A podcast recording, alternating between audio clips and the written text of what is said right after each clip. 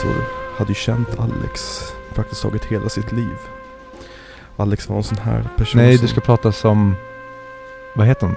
Leech? Eller vad, vad heter karaktären? Va? Jag trodde du var narratören i filmen. Ja, Men hon heter ju Leech, vill jag säga. okej. Och då måste du låta som henne. Joanna Swinson eller något sånt där Men jag kan ju. inte låta som henne. Du hörde ju förra veckan, eller förra, förra veckan när jag skulle köra i dialogen med från There Will Be Blood, att jag är väldigt dålig på att härma folk. Så jag tänkte att jag skulle bara ta en sån här vanlig standard noir-öppning. Nej, nu vill jag att du gör henne.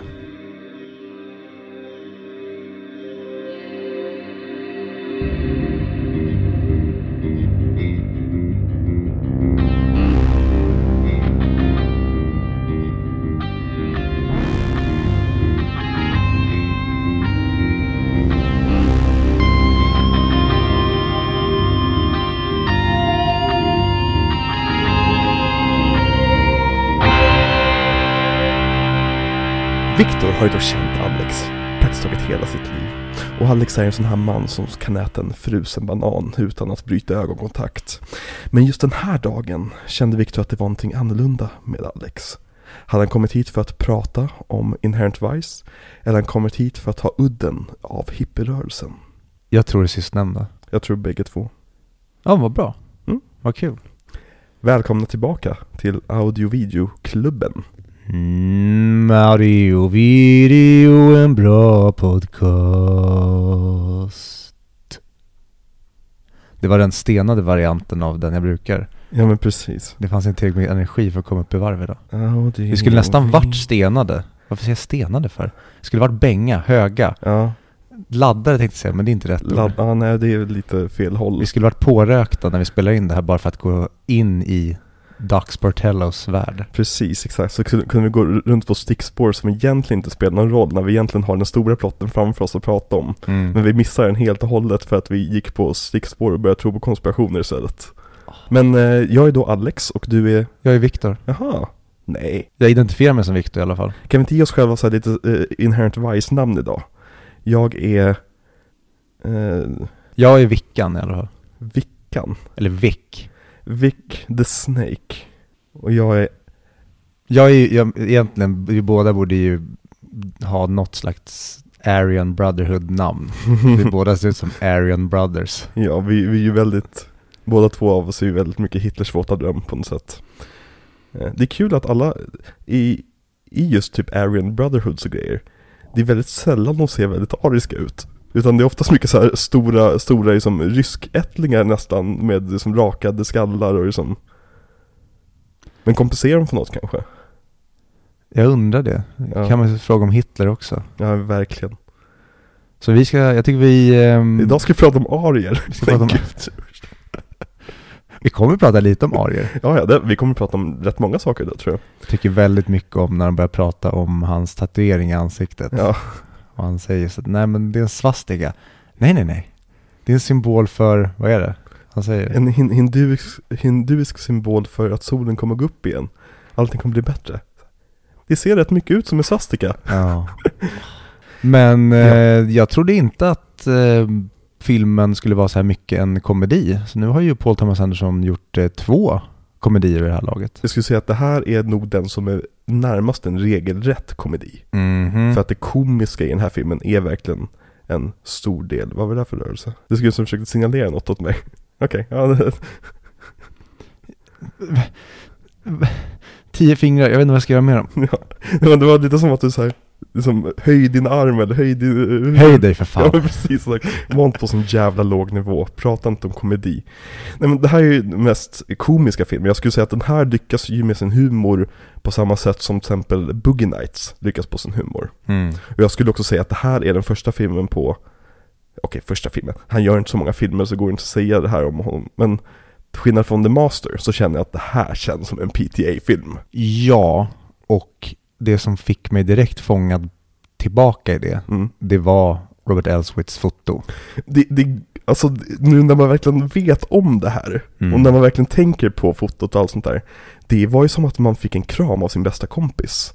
Mm. Från att liksom, förra veckan hängde vi med en så här lite konstigt östeuropeiskt gäng i väldigt tajta och kalla och eh, liksom eh, kliniska kläder som för övrigt, alltså de var väldigt trevliga och så vidare och eh, kul killar men nu kommer en se som barndomsvän och bara kramar om en och säger, säger hej, välkommen tillbaka, här är jag. Ja, och det känns så konstigt att säga det, men att en sån här plojig, inom Mm. citationstecken, film ska få The Master att blekna för mig. Mm. Det är så konstigt och det är mycket på grund av, som du säger, att nu är vi tillbaka i PTA, PTA World. Mm. Förut förra veckan, då var det PTA och någon intern som Mm. hade fått hoppa in och fotat så att allting, det, var, det kändes PTA, Mm. men det såg inte PTA-skt ut.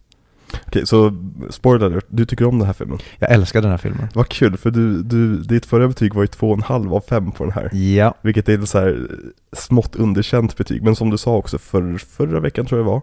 Att senaste gången du såg den så såg ju den i väldigt uppdelat. mm. Vilket är en dödsstöt för den här filmen.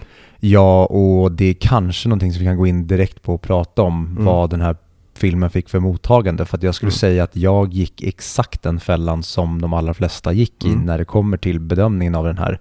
Jag förväntade mig, för att jag tycker att filmen lovar från början Mm. en spännande, ja men nästan Chinatown-vibe. Att Mm. shit, det här kommer bli en neo-noir-film nästan som, där vi ska hitta Who's the bad guy? Mm. Och sen får vi någonting helt annat. Och då förstår jag att så många blir besvikna och förbannade på det, för den är ju minst sagt spretig och osammanhängande to say the least. Men det är hela poängen. Ja, och det, hade jag, det förstod jag inte någonstans första gången jag såg den. Nej. Så jag zonade ju typ ut efter en halvtimme och kände att nej, det här var inte alls min ärlig. Nu måste jag bara genomlida nästa två timmar och Mm. så lägger jag den här bakom mig. Men nu när jag verkligen kunde, dels med PTA i bagaget, alla hans tidigare filmer, och när jag lite mer visste vad det här skulle vara för typ av film, Mm. då var det verkligen att okej, men nu kan jag bara injicera det här rakt in i armhålan och holy shit, vilken briljant komedi det här är. Verkligen. Och jag, jag skrattade rakt ut flera gånger. Mm. Det var inte bara så här utan det var liksom, jag kunde inte hålla mig för skratt. För, alltså, speciellt karaktärerna. Och det, det är heller inte så här regelrätta skämt, utan det är bara liksom hur folk refererar till saker och ting. Mhm. Som till exempel Bigfoot Björnsson, Björnsson som kan vara den roligaste PTA-karaktären någonsin. Mm, ja, han är, alltså, åh, Josh Brolin, han är rolig. Ja, nej men Josh, eller snarare Josh Brolin när han är tråkig i en rolig film. Ja, men när man använder honom som det här verktyget Mm. för att få ut humor, där han ska vara the manly man, så Mhm. rakt in i kaklet att, nej lägg av. Precis, och sen så visar det sig att han kanske inte är just the manly man heller. Mm. Eh, ja, nej, jag, jag, var, jag tror jag berättat om det i tidigare avsnitt att jag var lite nervös för den här filmen. Mm. Just för att jag bara sett den två gånger och det var för massvis av år sedan när den kom ut. Och min filmsmak har utvecklats och mitt liksom, tyckande om film har utvecklats, hur jag analyserar och ser på filmer. Men nu när jag såg på den, så, som jag sa i Buggen avsnittet att första bildrutan så är man fast Mm. igen. Och mycket är ju på grund av Elswits foto. Att, de, att det är fotat på 35 mm igen. Med så lite grynig bild, lite köttigt, lite biologiskt nästan. Mm. Ja, tillbaka till det som vi efterlyste förra veckan, att när det nu inte utspelar sig i nutid, Mm. men ge oss en dåtidsk ehm, feeling. Mm. Att, ja okej, men The Master, jag förstår att det är en mycket mer clean berättelse, att de Mm. kanske rör sig i lite mer fina rum, till skillnad från Their Blood eller den här. Men ge mig ändå en 50-talisk feeling på looken, vilket jag inte alls tyckte att vi fick. Den, Nej. den kändes nästan digital. Och det är så synd när du då skjuter på 65 mm som de gjorde. Mm. Så jag är jätteglad för det och jag tror den här filmen har snäppat upp min beundran för etablera en första bildruta och för vad det kan göra. Mm. För det är som du säger, det är som att få en kram av någonting som man har saknat. Mm. Och sen är man bara ride on. Speciellt nu med hans filmografi i bagaget, när Mm. man vet att det är den här jäveln. Ja, ja, ge mig vad fan som helst som jag sa i förra veckan. Han kan göra en film om animerade bajskorvar. Jag skulle inte bry mig för att jag vet att jag är i safe hands. Det Mm. blir aldrig dåligt. Nej. Och då var det så skönt att kunna slappna av och åka med på den här helt retarded trippen som det här är. För den är... Och, Ja, jag förstår kritiken till den om det hade varit en annan regissör. Mm. Men när man väl vet om att det är PTA som gör det här så ser man vilken total kontroll han har. Att när det känns dåligt inom citationstecken okontrollerat, Mm. då vet man att det här är fortfarande kontrollerat. Precis. Och då förstår man att ah, okej, det är det här du vill få ut av scenen. Det är kontrollerat kaos. Mm. Och jag förstår, eller jag förstår inte, jag tänkte säga jag förstår inte men nu avbröt jag mig själv. Ehm, det här med hur filmnördar runt den här tiden kunde ge The Master bara the pass Mm. och sen kritisera sönder Inherent Vice. Men de har samma problem, så att säga, i att plotten är opaque. Mm. Som vi gick igenom förra veckan, alltså att man, som en duschvägg man inte ser igenom. Fast den här gör det på rätt sätt enligt mig. Medan The Master gjorde det på kanske inte, inte fel sätt. Jag älskar The Master, det är en bra film. Men där var plotten dold snarare än här där plotten finns. Du behöver bara leta fram den ur virrvarret. Mm. Och det tycker jag Paul Thomas Anderson är så mycket bättre på än att dölja plotten. Verkligen. Jag såg en intervju, tror det var i Vice nu, Mm. om Inherent Vice. Eh, där hon som intervjuade PTA sa det att hon ville efter kanske en halvtimme, 40 minuter ta fram en whiteboard. För att själv hålla tr- track på alla grejer. Vilket huvudkaraktären gör också. Exakt, vi får det i filmen. Och det är så jäkla bra att vi är hela tiden i Docs perspektiv genom hela filmen. Ja. Och det är väl kanske min största beundran till den här, förutom att jag blev så förvånad över hur duktig PTA är på att dels skriva humor, men även regissera humor. Han kan få alla de här A-list dramaskådisarna att visa sin bästa komiska sida Mm. utan att det blir ploj. Den enda som är nära att det blir ploj, det är ju Jacqueline Phoenix. Mm. Men han, bara tillbaka till hur han blir rabiat och börjar slita ner tre poliser i förra filmen. I den här, hans slapstick och hans fysiska humor är så fullkomligt genial. Alltså om jag lät negativ förra veckan mot Joa- Joaquin, Joaquin Phoenix, Joakim. Joaquin Phoenix, eh, så tar jag tillbaka allting jag någonsin sagt. Här, så, förra, efter förra veckans film så var det så här, tycker jag ens om Joaquin Phoenix? Alltså jag förstår, jag förstår grejen med honom, jag tycker om att kolla på honom, men är han verkligen en bra skådespelare? Eller gör han bara skådespel? Men den här filmen, okej, nej, nej, jag glömde det jag sa. Det, han är briljant. Han, alltså, sättet han balanserar den här kar- karaktären, just mellan det, det goofy och det, det, det seriösa.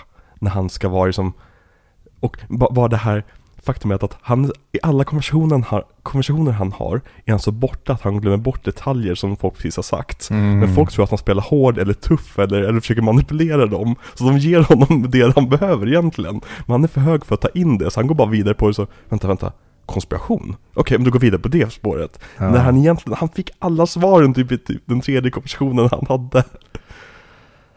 Ja, vi- du sa ju det, eller frågade mig förra veckan, vilken är din favoritroll med Jacqueline Phoenix? Och det här är det. Ja. Alltså by far. 100 procent. Jag är så glad att han ser ut att ha så roligt med den Mm. här karaktären. Och om man var imponerad av hans skådespeleri i Joker och i The Master Mm. så är jag helt in A över hur bra han spelar Beng. Mm. Och då undrar jag nästan, hur Beng var han under inspelningen? Vilket jag antar är ingenting alls. Mm, jag tror han är straight edge nu för tiden. Men han har ju festat en hel del i sina dagar. Mm, så att han, precis som när han är Freddie Quell, att han Mm. vet hur man spelar missbrukare eller i de träsken, så gör han det briljant i den här. Bara ta scenen när, ehm, eh, heter han, visst heter han Clarkson? Pappan, Nej men han som dör, som han hittas ute bredvid. Martin, jaha okej. Eh, I alla fall, när Ja. hans syster kommer Mm. och han sitter och suger i sig eh, lustgas. Ja. Och han ska säga jag beklagar sorgen. Och han är så hög så han skrattar samtidigt som han säger det. Det var så här, åh vad jag älskar er fingertoppskänsla i humorn här. Mm. Ja, men, och det finns ju som så här små subtila visual gags hela tiden. Som till exempel när de åker till polisstationen så är det en jävla demonstrant utanför på marken. Som de bara går rakt förbi. Och det blir bara så här, bara den lilla detaljen gör som man sitter och småfnissar hela tiden åt där. Ja, det, det är helt otroligt. Mm. Som du säger, att det kan bara vara vissa ord. Mm. När man bara, va? Ja men så, som så här, there's a twinkle of civil rights violation in his eyes. Det, det är så briljant skrivet. Jag vill läsa Pynchons böcker nu känner jag. Mm. För att det här ska tydligen vara hans mest accessible verk. Och om man känner om det här är hans accessible verk, vad fan är det mer han har skrivit? Mhm. Ja, och det är kul att se att eh, PTA inte bara kan adaptera en Mm. annans verk pretty much rakt av, för det är ju verkligen folk sagt att det här är så nära boken som det bara Mm. går. Att han även blir belönad med en Oscarsnominering när den här filmen ändå blir så pass sågad som den blev Verkligen. är så kul för hans skull. Sen är det synd att han bara blir nominerad nominerad och aldrig får vinna, men ja, den dagen när det kommer, då kommer det bara bli ett ännu större bang. exakt. Om det bara inte nu blir en jävla Revenant-grej där man känner att nej, Mm. skulle det vara hans mest ointressanta film som de bara ger den till honom för. Det skulle verkligen vara kul tillbaka till vår dröm med att ja, det blev den episka filmen med han och Tom Cruise där Mm. de båda fick vinna. Precis, exakt. En, en, en intressant sak som jag tänkte på med den här filmen är hur den hela tiden är i konversation med Paul Thomas Andersons tidigare filmer. Som ta till exempel The Master. Just att den pratar väldigt mycket med The Master om, ni sa både Master och Master, ni får vänja er helt enkelt. Eh, den pratar väldigt mycket om vad är en plott med den filmen. Och den är även väldigt mycket med Magnolia. I det att Magnolia han, handlar ju om hur sammanträffanden kan vara viktiga och hur de kan vara livsavgörande. Avgörande. Eh, men den här filmen handlar om hur sammanträffanden bara kan vara sammanträffanden också. Mm. Och allting bara kan som visst, det är ett stort virrvarr av trådar som går ihop men det betyder ingenting i slutändan. Och det är som mottesen till Magnolias tes. Vilket jag tyckte var väldigt, väldigt kul att se att han liksom fortfarande kritiserar sig själv och analyserar sina tidigare verk på den vita duken. Mm. Verkligen. Och det, en annan bra companion piece till den här filmen skulle ju vara Once upon a time in Hollywood. Mhm. För båda två handlar ju verkligen om det här eran som håller på att dö. Och det det, det sista rostliga dödsandetaget av hippieeran. Ja, och nu tror jag, jag är så övertygad efter att ha sett den här, att den här kommer hyllas om 20-30 år som en av 10-talets bästa filmer. För det tycker jag, ju mer jag bara sitter och funderar på den, ju bättre tycker jag att den är. Mm. Och bara i behandlingen av, som du säger, döden av hippieran och att det här är året efter Manson-massakern Mm. väl, för det sker väl 69. Och hur hela polisväsendet har blivit en hippiejagande kult nästan och Mm. vad de tar sig för friheter. De börjar bli obehagligt totalitära, Mm. nästan hippie hunters här.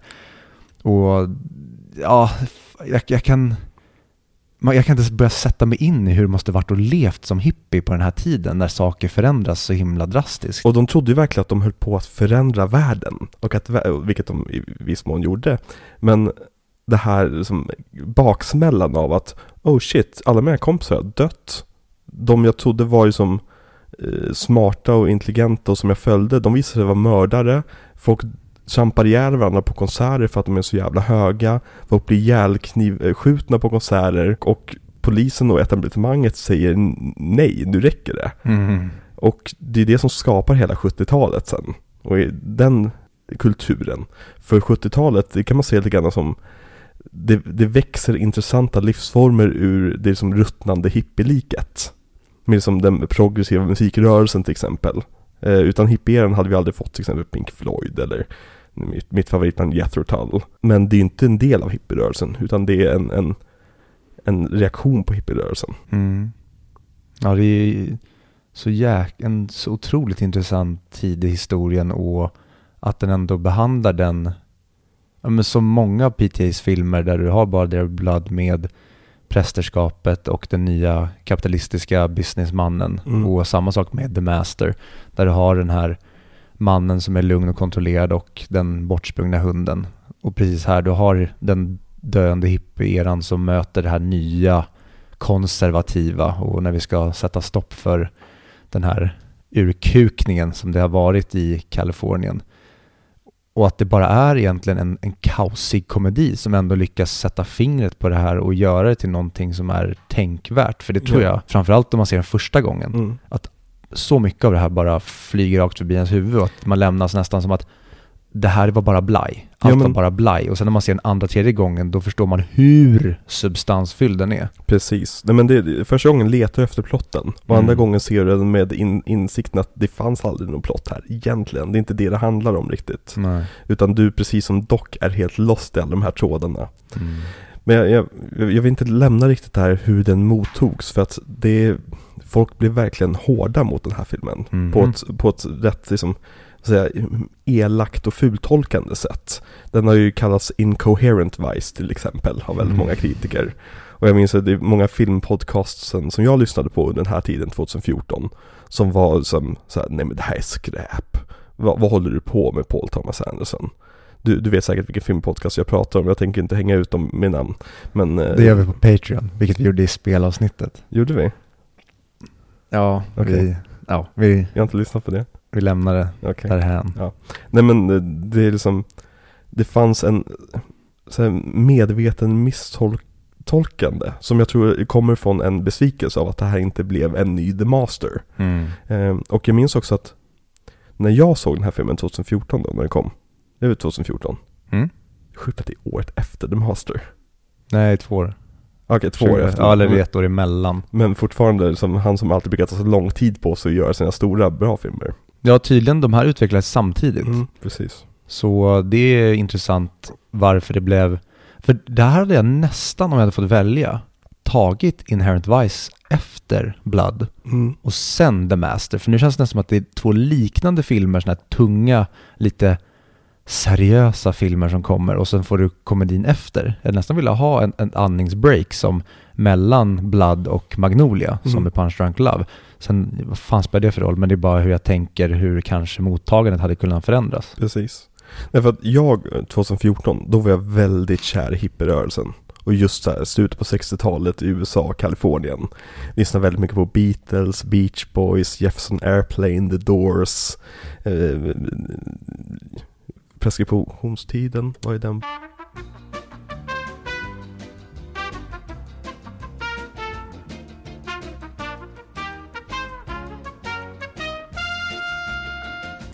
Men och nu kommer jag bli lite så omotiverat seriöst eh, helt plötsligt. Go hard. Ja, för att den här filmen eh, kom först eh, och jag kände först att så här, åh, vad kul med en eh, Paul Thomas Anderson-film som utspelar sig under mitt favorit, min favoritera.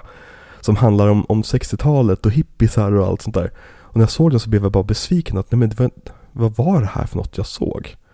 Men sen när jag såg om den så blev, tyckte jag väldigt, väldigt mycket om den just för att den är just så incoherent. Och Mm. den handlar om en hippie som tappar hippie, hippigheten.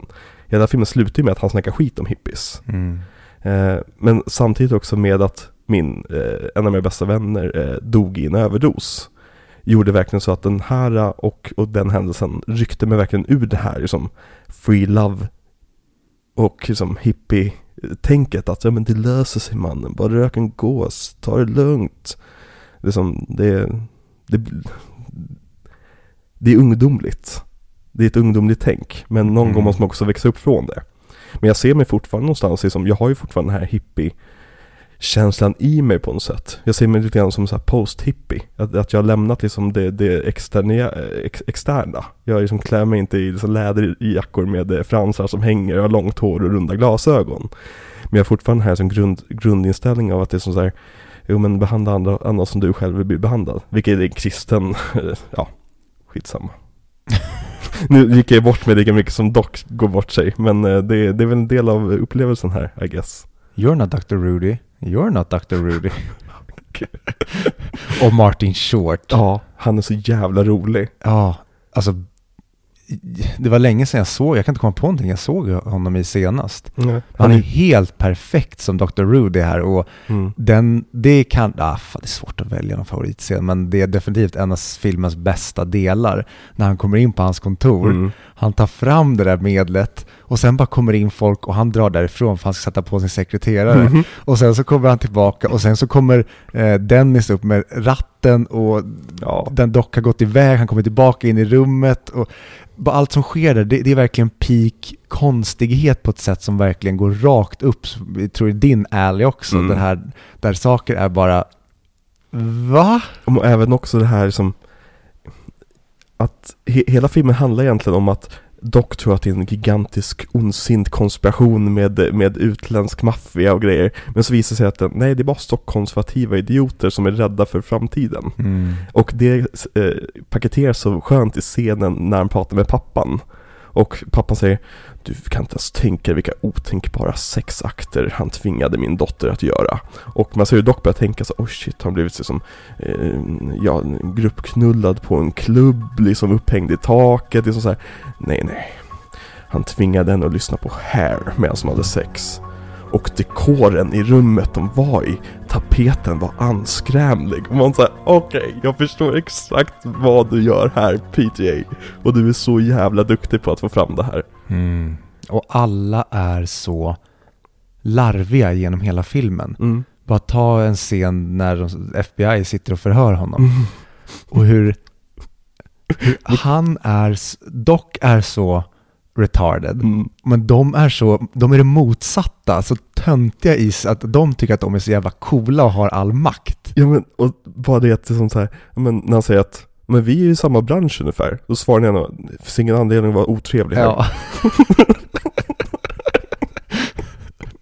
Och det är så mycket som briljant humor den här där skämten flyger över varandras, Mm. de förstår inte varandras humor eller insult så att det blir så mycket missförstånd i när de försöker, ibland någon säger någonting allvarligt Mm. men den andra personen tar det som ett hån eller tvärtom, någon försöker håna den men den uppfattar inte det alls, ofta är det ju dock som han svarar på någonting annat Ja. för att han förstår inte vad det är som sägs eller så han, han hörde ordet först och så börjar han stanna upp och tänka på det. Och så missar han två meningar och sen är han tillbaka. Och då har han Exakt. missat en del av informationen så att han svarar på någonting som egentligen är helt irrelevant. Ja, ja. Nej, men och bara det hur filmen börjar, är som hur vissa karaktärer introduceras, när man får höra om Bigfoot Björnsen. Så, ja, men han har frågat efter dig. Så, Jaha, okej. Varför kommer han inte att sparka in min dörr som han brukar göra? Vilket vi får sen reda på att det är en hel, det är egentligen Bigfoot Björnsen som ligger bakom hela konspirationen. I det att han har lurat Doc in i den här låtsaskonspirationen nästan. För att hämnas på de som dödade hans partner. Ja, och det är typ det är så många grejer i den här filmen som jag inte har en aning om för att jag tappar bort mig Ja. halvvägs. Men då bara kände jag att nu släpper jag allt. Ja, Jag tänker inte ens försöka, jag vill bara hänga med här och sen får det bli vad det blir i slutet. Och det enda jag kan koka ner till i slutändan är bara att det är en person som saknar sitt ex så mycket att han är villig att egentligen bara gå rakt igenom allt det här för att på något sätt antingen få försoning Mm. om hon är död eller lösa mysteriet och hitta henne. mm. Och det är väl det enda jag kan hitta som en röd tråd. Allt annat känns som att det klipps av och klistras ihop och sen slänger vi ut en genom fönstret, slänger vi ut en annan genom fönstret. Ja men det är så, och han, han går ju ner sig i så många olika konspirationsteorier känns som. Men det han verkligen lyckas med ju, det enda som egentligen är äkta, om man, om man säger på det sättet, är ju kopplingen till andra människor som vi får längs vägen. Mm. Och det här klassiska, the real treasure were the friends we made along the way. Mm. I det att det han lyckas med är att få tillbaka Shasta och återförena en familj som har splittrats. Det är så himla fint. Mm. För jag tänkte under vägens gång att, men varför är du obsessed med, vad heter han, Clay? Mm, jag K- tror Owen Kay. Wilsons karaktär. Ja, jag tror han heter Kay. Mm. Ehm, va- varför hänger du kvar vid honom? Han, han verkar ju helt irrelevant. Han, han verkar bara vara någon som du har snurrat in på fel spår nu. Mm. Och så är det så fint i slutändan att det var ändå någonting som, där han inte bara ger upp pengarna frivilligt, utan han verkligen ser till att återförena den här trasiga familjen. Mm. Ja, det är så fint. Och sen bara när man sitter och funderar på hela tiden, vad är det som är på riktigt nu? Mm. Och vad är det Doc hallucinerar och vad är det han hela tiden missförstår? Och då just, eh, jag tror att hon heter Leash, eller narratören, Mm. att som jag tolkar det är att hon finns inte. Hon är bara i hans, eh, en, vad säger man, som hans guardian angel. Mm. För den enda gången jag, för först tänkte jag att varför är hon där? Men hon och Shasta verkar typ inte ha någon relation. Mm. Men sen är det den där scenen i bilen när hon sitter och pratar och Mm. sen byter vi vinkel, då är hon inte i bilen längre. Då tänkte jag bara, ah, okej, men det här är bara hans inre som försöker få honom att inte gå full-blown psykos här. Mm. Som försöker tagga ner honom, liksom the fairy godmother nästan som... Mm. Och det är ju hon också som, som ger dem the Ouija board. Mm. Som blir väldigt viktig i slutändan. Eller inte viktig, beroende på hur man ser på det. Det, jag älskar också den så här, så här, men under några månader när vi inte kunde få tag på något gräs så testade vi allt. Så vi testade att, att få telefonnummer från andarna på andra sidan och så ringer de numret och sen så råkar det vara så att den som svarar säger att de har gräs. Men när de åker till platsen så fanns inget gräs. Men det handlar inte om att de ville ha gräs i slutändan utan de hade en trevlig kväll tillsammans. Mm. Filmens på en positiv nots finaste scen tycker Mm. jag. Och sen har du scenen när de har sexen som jag tycker är filmens på en negativ nots finaste scen. Mm. För den gjorde verkligen ont i mig. Ja, det är mörkt. Riktigt, ja, riktigt väldigt, mörkt. väldigt mörkt. Och det kändes som att men det var inte här återföreningen skulle bli. Nej, men återigen, liksom, livet tar en på massvis av vägar och slutsatser som man aldrig hade tänkt att skulle bli. Och sen så Catherine Waterstone, heter hon väl? Waterstone. Mm. Så jävla bra den här filmen. Väldigt, väldigt bra. Jag, okej, det- varning för objektifierande, men hon är så otroligt jävla snygg och liksom kvinnlig. Och jag är lite, lite synd att hon har gått med in i sin tomboy-look med det här kortklippta håret och varit som nya Ripley, så att säga. När hon verkligen kunde varit en, som, så här, en great dame i Hollywood.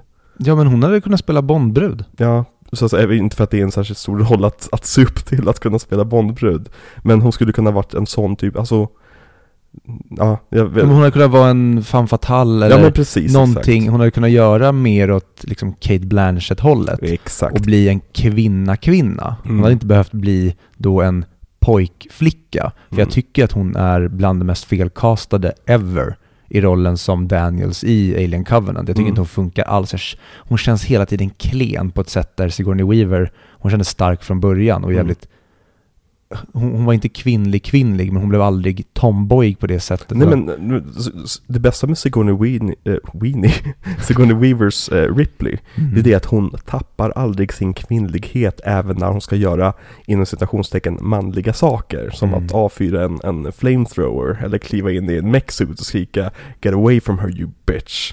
Och det är fortfarande som så att man känner moderligheten och liksom ja men kvinnligheten i det hon gör. Det finns ett, ett hon, hon blir snarare en lioness, snarare att hon, hon liksom blir ett lejon. Ta, vi pratade om att hon var alldaglig i ehm, Fantastic Beasts-filmerna.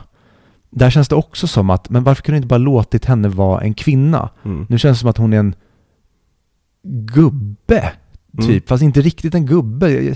Det blir bara fel. Istället för att göra någonting bra, då vill man vara nästan allt på samma gång. Och det funkar typ inte. Nej, nej men det är verkligen, det finns Det finns sån otrolig styrka i en ordentlig kvinnoroll. Alltså Kate Blanchett är ju expert på att hitta de rollerna. Mhm. Och hon hittar alltid rätt känns det som. Det känns aldrig som att hon bara är ögongodis. Vilket är då den största kritiken mot, mot många kvinnoroller. Alltså, men de är bara där för att vara ögongodis. Jo men eller så bearbetar du det här.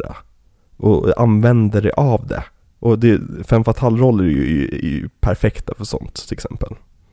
Ja, men om du ska konvertera, om du tar en, en, nu har vi tappat spår från filmen, men om vi fortsätter på det här spåret att om du tar en, en man, en manlig styrka är ofta fysisk, alltså ren styrka som du kan Mm. se. Om du går till det kvinnliga, då är ju kvinnans vapen är ju giftet, eller den här slugheten och får den här fysiska mannen att så lätt se så dum ut för att de Ja, sitter ja. på den här slugheten och bara kan ha mannen wrapped around their finger. Men, Definitivt. men det ses som någonting fult idag snarare än att vilken jävla superpower. Du sitter nästan Mm. på en trollstav och kan använda mm, Cruise, jag tänkte säga, vad heter den? Incendio heter den inte heller. Imperio. Imperio. Bara genom att du är ditt naturliga väsen. Mm. Men det har blivit någonting, det är att objektifiera kvinnor eller göra dem till någonting fult. Mm. Nej. Och, och det är märkligt för samtidigt som Hollywood tvättar bort kvinn, kvinnoroll, alltså ordentliga kvinnoroller i filmer så hy, fortsätter man att hylla liksom, kvinnligheten. Och det finns ett, en, en motsidighet här. Jag tror vi, vi pratade lite grann förra veckan om så här, vad betyder egentligen inherent vice? Mm.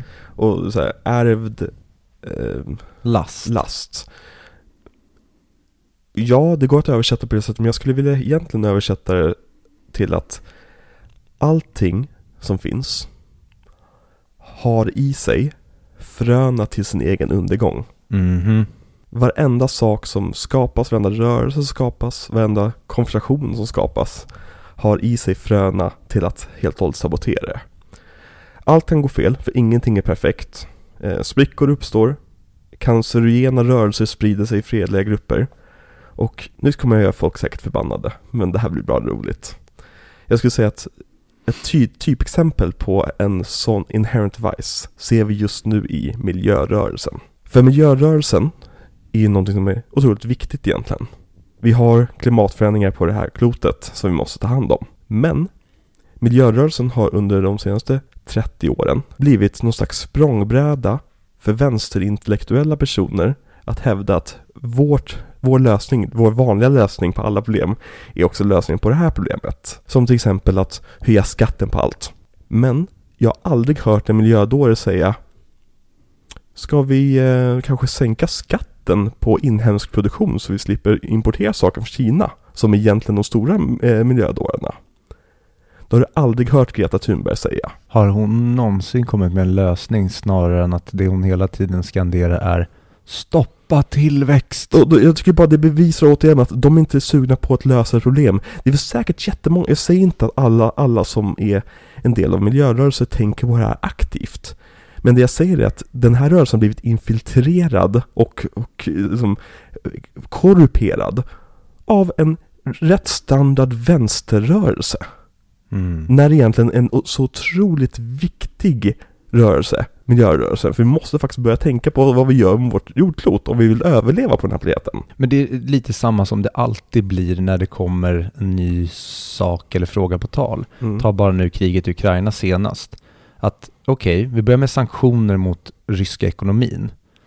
Det slutar med att man tar bort rysk litteratur från vissa universitet som faktiskt skedde, jag vet inte hur många, men på minst ett av dem tog bort eh, rysk litteraturkurs.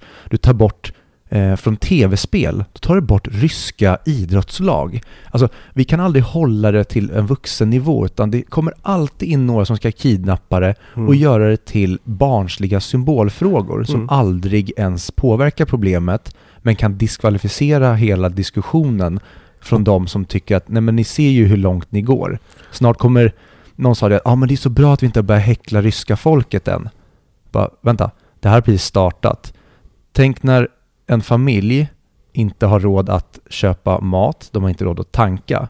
Tror de kommer bry sig om att det inte är en rysk random persons fel att Putin drog igång det här kriget? Mm. De kommer se Ryssland all over en rysk person och då börjar den här lynchmobben som alltid kommer när det blir Precis. tillräckligt illa för de vanliga. Mm. Nej, men det gör helt enkelt så att medelsvensson, om vi kallar dem det, blir alienerade. Mm. Så ta till exempel det miljörörelsen i Stockholm i alla fall hållit på med de senaste veckorna. Att sätta sig på Nynäsvägen och, och blockera att vanliga arbetare ska komma till jobbet. För vad då? De fattar inte med vilken eld de leker när de håller på på det här sättet. För att alla de här rörelserna finns på medelklassens nåder. Och när medelklassen säger nej nu har vi tröttnat på er, det är nog nu. Då kommer de ryka åt, åt helvete. Och då har vi sabbat liksom, typ 30 år av, av progress. För det kommer komma en motreaktion. Mm. Och det är så, just när det är just sådana viktiga frågor som just vår miljö, vår planet, att den har blivit kidnappad av den här vänsterreaktionära rörelsen gör mig ledsen. Det gör mig så ledsen. Att man sitter och pratar med någon om, om så här, "Ja, men vad är ditt, vad, vad, vad, hur ser du att vi ska lösa problemet? Så här, jo men vi måste ju faktiskt återvinna mer. Okej, så du, du har inte tänkt igenom det här, bra, nästa person. Alltså, om Sverige skulle avrätta 90% av vår befolkning och resten av de 10%, 10% som är kvar skulle hålla på med jordbruk, då skulle det vara en blipp på världens radar. Det finns ingenting vi kan göra i Sverige för miljön på det hela, stora hela utöver att sluta handla importgods från Kina, USA, Indien och Ryssland. Inte för att vi handlar så mycket import från Ryssland, men ja. Det är liksom, det är där vi kan göra det. Och vad är det som gör så att vi inte kan producera saker i Sverige? Jo, våra jävla höga skatter på, på inhemsk produktion. Och de här konstiga miljöföreteelser som att nej men du får inte faktiskt bryta upp ädelmetaller i det här området för det bor en fågel där som är unik, i, ja inte i världen, det finns andra fågelstammar runt om i världen av den här typen, men i Sverige är den unik på den här platsen. Så du får inte bryta, bort, bryta upp kobolt ur marken i Sverige så att du slipper använda barngruvor i Afrika. Nej, nej, nej, nej, för miljöns skull. Nu ska jag säga lite är det svenska etablissemangets blind spot när det kommer till de allra flesta frågor. Mm. Att så länge det inte sker här så är det okej. Okay. Sen om vi importerar problemet, det gör ingenting. Alltså om vi tar in smutsig gas eller olja eller whatever nu från andra platser. Men så länge det inte är skapat här, mm. då gör det ingenting. Så att man har aldrig löst problemet. Man har bara godet signalerat till världen när man står och pratar med andra. Jag träffade en fransman och jag berättade att nej, vi minsann, vi håller inte på med några smutsigheter i Sverige. Nej, ni importerar smutsigheter ja, till Sverige. Så att, och exporterar. Ja, precis. Med svenska men, vapen. Men produktionen sker inte på vår landyta. Mm. Och tillbaka till då, om man tar symbolhandlingar eller när saker blir korrumperade eller kidnappade av dårar. Mm. Det är precis samma sak med hippierörelsen. Att från början då var vi i att, ja men här har det kommit faktiskt olika substanser mm. som kan användas för att göra själsliga resor eller det mm. kan eventuellt bota PTSD, alkoholism, massa olika typer av trauman. Mm. Och så kommer det alltid in några som ska göra det till någonting som det inte ska vara. Man leker mer och så blir det för överdrivet och så slutar det med att nej, ni kunde inte hantera det här. Då förbjuder vi allting och så alla de som kunde fått hjälp, de bara slängs under bussen och så mm. slutar det med att då börjar ett krig på droger och det slutar med att massa människor dör och kommer till skada och sen nu 50 år senare mm. så bara hmm, vi kanske ska börja forska på det här igen. Ja, no shit. Ja, men det finns ju få saker som är så skadliga för en rörelse som vit medelklassungdom. Alltså de kommer alltid in och bara sabotera allting. Mm. Och det är, som de nämner också i den här filmen, det här med vurmen för indiansymbolik. Nu säger jag indian, jag vet, man, jag hatar att säga att den amerikanska ursprungsbefolkningen, det är ett sånt jävla långt ord, indian, jag kanske kränker någon, skitsamma indiansymboliken, hur de bara anammade den, hittade på så här märkliga stories. Typ så här, jo men det där ordet är ett gammalt indianskt ord som betyder sammanhållning. Så bara, mm. nej det är grekiskt, va? Eller typ så ja, jag är en gammal, och nu när du har räddat mitt liv, då är jag skyldig dig mitt liv enligt de gamla indianföreskrifterna. Så det var något som en hippie kom på, lägg ner, bara lev ditt liv, du räddade dig själv. Mm. Och ja, nej, det, och det är de människorna som sen fick styra västvärlden när de sen växte upp. Mm, och så sitter man här och undrar varför saker är som de är i ett av de bäst, eller det över, utan mm. konkurrens bäst materiella samhället eller vad ska man säga, ideologin, västvärlden, liksom, vi har aldrig sett någonting i historien sånt. Nej. Och nu håller vi på att rasera i en sån takt att det knappt går att fatta. Mm. Och ändå så står de bara och ältar samma gamla floskler om och om igen och inte fattar vad grundproblemet är. Utan det är mm. hela tiden någon annans fel. Bara ta nu, det är hela tiden, det är Putin-priser, det här är Putins fel. Mm. Nej, inte om, om du hade gjort ditt grundjobb och varit safe nu, då hade inte du påverkat ett shit. Men ni har lagt er makt och allting i händerna på andra externa saker. Mm. Bara tillbaka till inhemsk produktion. Tänk om vi hade haft ett land med många kärnreaktorer eller vi hade haft gruvor där man kan byta sin egen metall eller haft riktigt bra villkor för bönder så att vi har allting närodlat. Ja, Kanske fan. skattelättnader för bönder som, som lever ett liv där de kanske inte riktigt hanterar pengar så jävla mycket för att de är självförsörjande. Kanske skulle vara en idé så, så många bönder inte behöver lägga ner sina familjegårdar som de har ägt i tio generationer. Ja, det... Ja. Vi blir väldigt politiska här, men den här filmen är också en film som uppmuntrar politisk diskurs. Och också en diskurs om vart fan är vi på väg? Och tar det då i en svensk eller västerländsk kontext så skulle man kunna se det här paradigmskiftet som håller på att ske i Inherent Vice, mm. men bara i en modern kontext om... Ja, jag, jag är förvånad över att det inte har skett än. Men är det för att vi, alltså idag folk är så jävla lata och handlingshandikappade att man inte har orkat gå ut på gatorna än och skandera och faktiskt be om ett ny, ny förändring? För det känns som att i den takten saker sker mm. på folkets bekostnad just nu. Att vi inte har slagit sönder, alltså att folk inte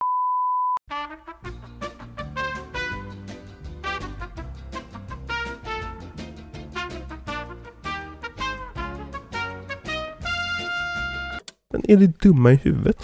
Men om vi ska gå vidare till eh, filmen och jag gillar hur den har en konversation också med filmen Chinatown. Mm. Jag blev väldigt sugen på att se om Chinatown när jag Mm. såg den här. Jo men just det här med land development deals och gentrification och hur, hur de här eh, bostadsbyggarföretagen tillsammans med eh, eh, bilföretagen bara helt tog över LA. För att LA var ju, i början på 1900-talet var ju tanken att de skulle ha ett väldigt bra kommunalsystem. Där kommer bussar och tunnelbana och spårvagnar och allt sånt där. Eh, de kollade till exempel på Sverige som, som ett exempel. Och sa, åh det här ser bra ut. Men på 60-talet så bestämde sig bilföretagen att LA ska bli en bilåkande stad. Så det de gjorde var helt enkelt att de rev en, ja, en stor del av stan, speciellt där fattiga människor bodde, för att antingen bygga nya väldigt fina McMansions eller helt enkelt bara bygga highways. Och det är ju det Chinatown till exempel handlar om. Eh, och den plotten finns ju i bakgrunden på den här filmen. Och den skulle kunnat lätt tagit den vägen.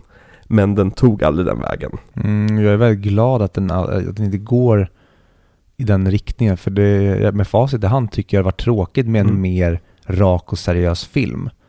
Jag tror just att min kärlek på sikt till den här filmen kommer vara galenskapen Ja. och kaoset. Det är det som är det bästa med filmen. Mm. Just att den har Det är lite som ett choose your own adventure Att du kan liksom hela tiden när du ser filmen kan du se det som att Aha, men det handlar om heroin deals den här gången. Mm. Okej, jag ser det genom det perspektivet. Och den här gången ser det som att det är frun som har eh, gjort allting. Det är hon som ligger bakom alltihopa egentligen. Det är hon som har satt sin, sin man på rehab för att han började snacka om att ge bort fastigheter. Eh, Men det är ingenting som sägs Utan det är någonting man får utläsa från det Um, och det, det älskar jag väldigt mycket med den här filmen. Att varje gång jag kommer se om den så kommer det vara någonting annat jag kanske fokuserar på. Det är som att höra en väldigt, väldigt bra låt. Där man första gången man lyssnar kanske man lyssnar på sången. Andra gången lyssnar man på gitarren. Tredje gången på basen. Fjärde gången på pianot. Femte gången på trummorna. Och så vidare. Mm. Och jag tycker verkligen den här filmen potentiellt, den kommer nog, jag tror aldrig den kommer bli generellt älskad och uppskattad på det sättet som jag hoppas att den kommer bli.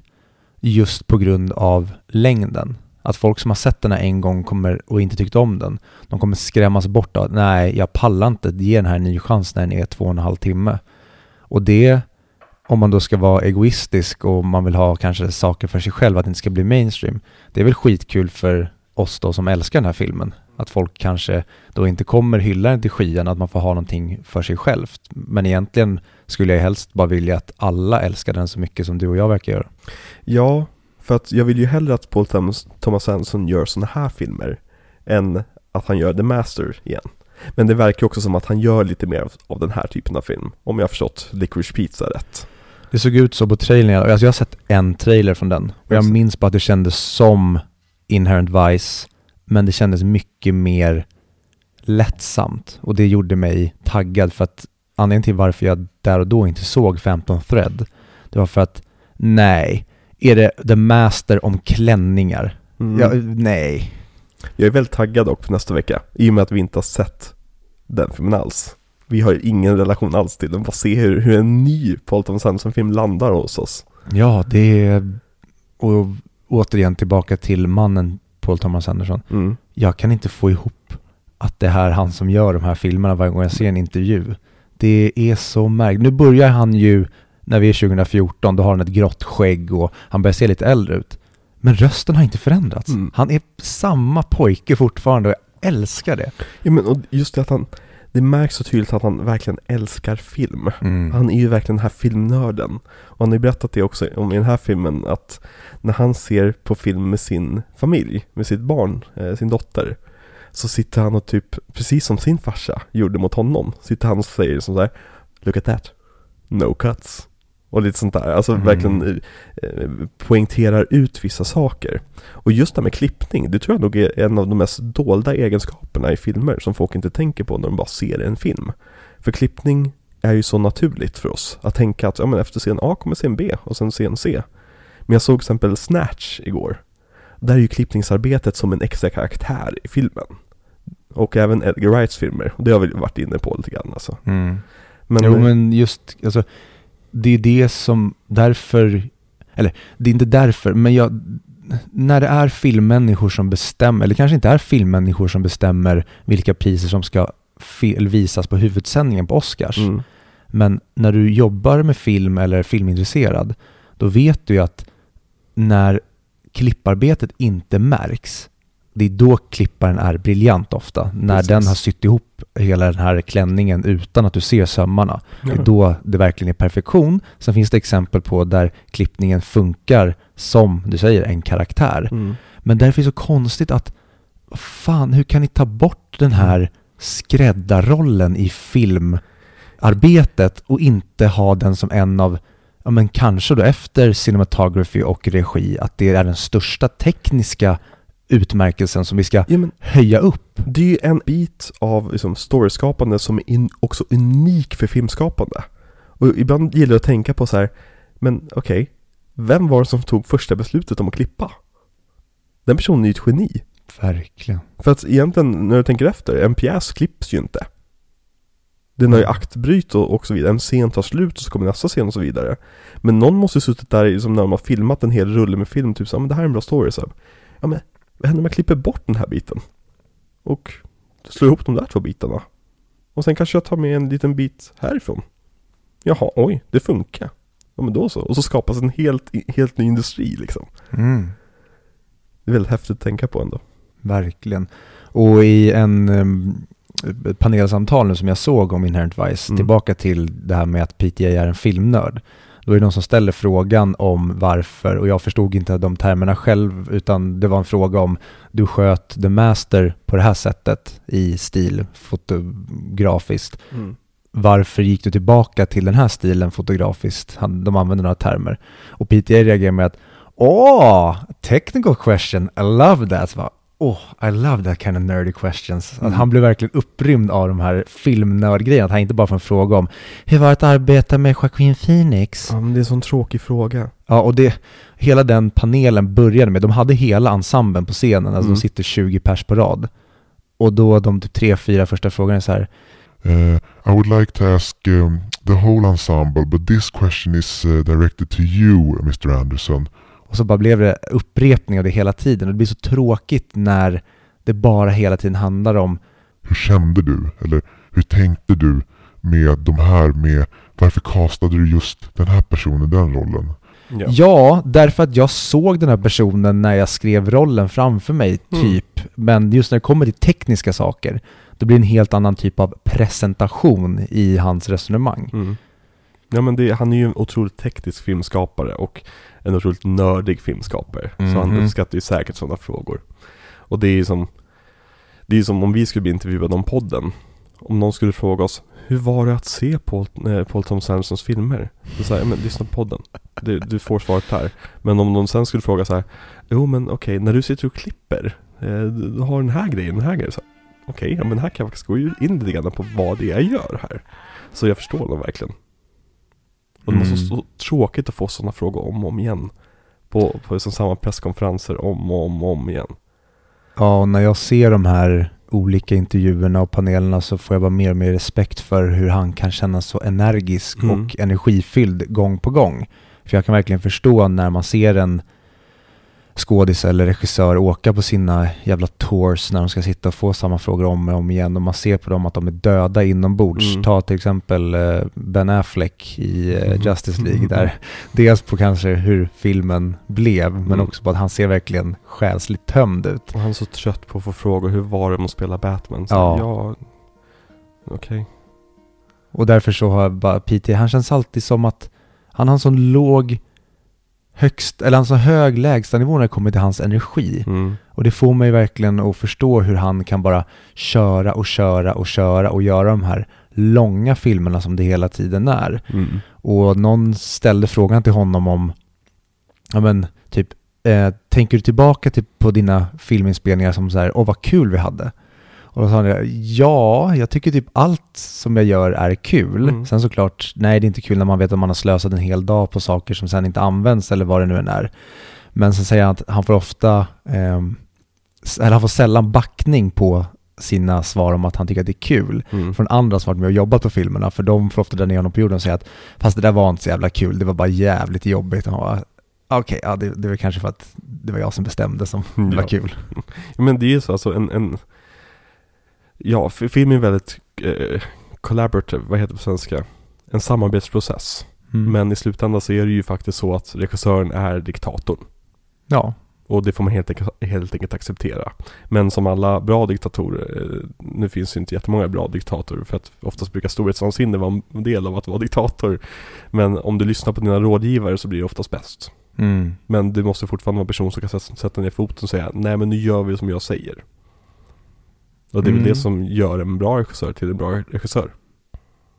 verkligen. Att vara säker på din tro och Mm. vad du vet och kan, men vara hela tiden öppen för att kunna ha fel eller att, ja, den personen sa faktiskt någonting som jag inte hade tänkt på. Mm. Fine, vi ändrar. Inte bara att, nej, jag håller inte med dig, jag tycker att jag är bäst och så ignorerar man den. Mm. Och så blir det pannkaka. Och just den här filmen fick ju skådespelarna väldigt mycket utrymme.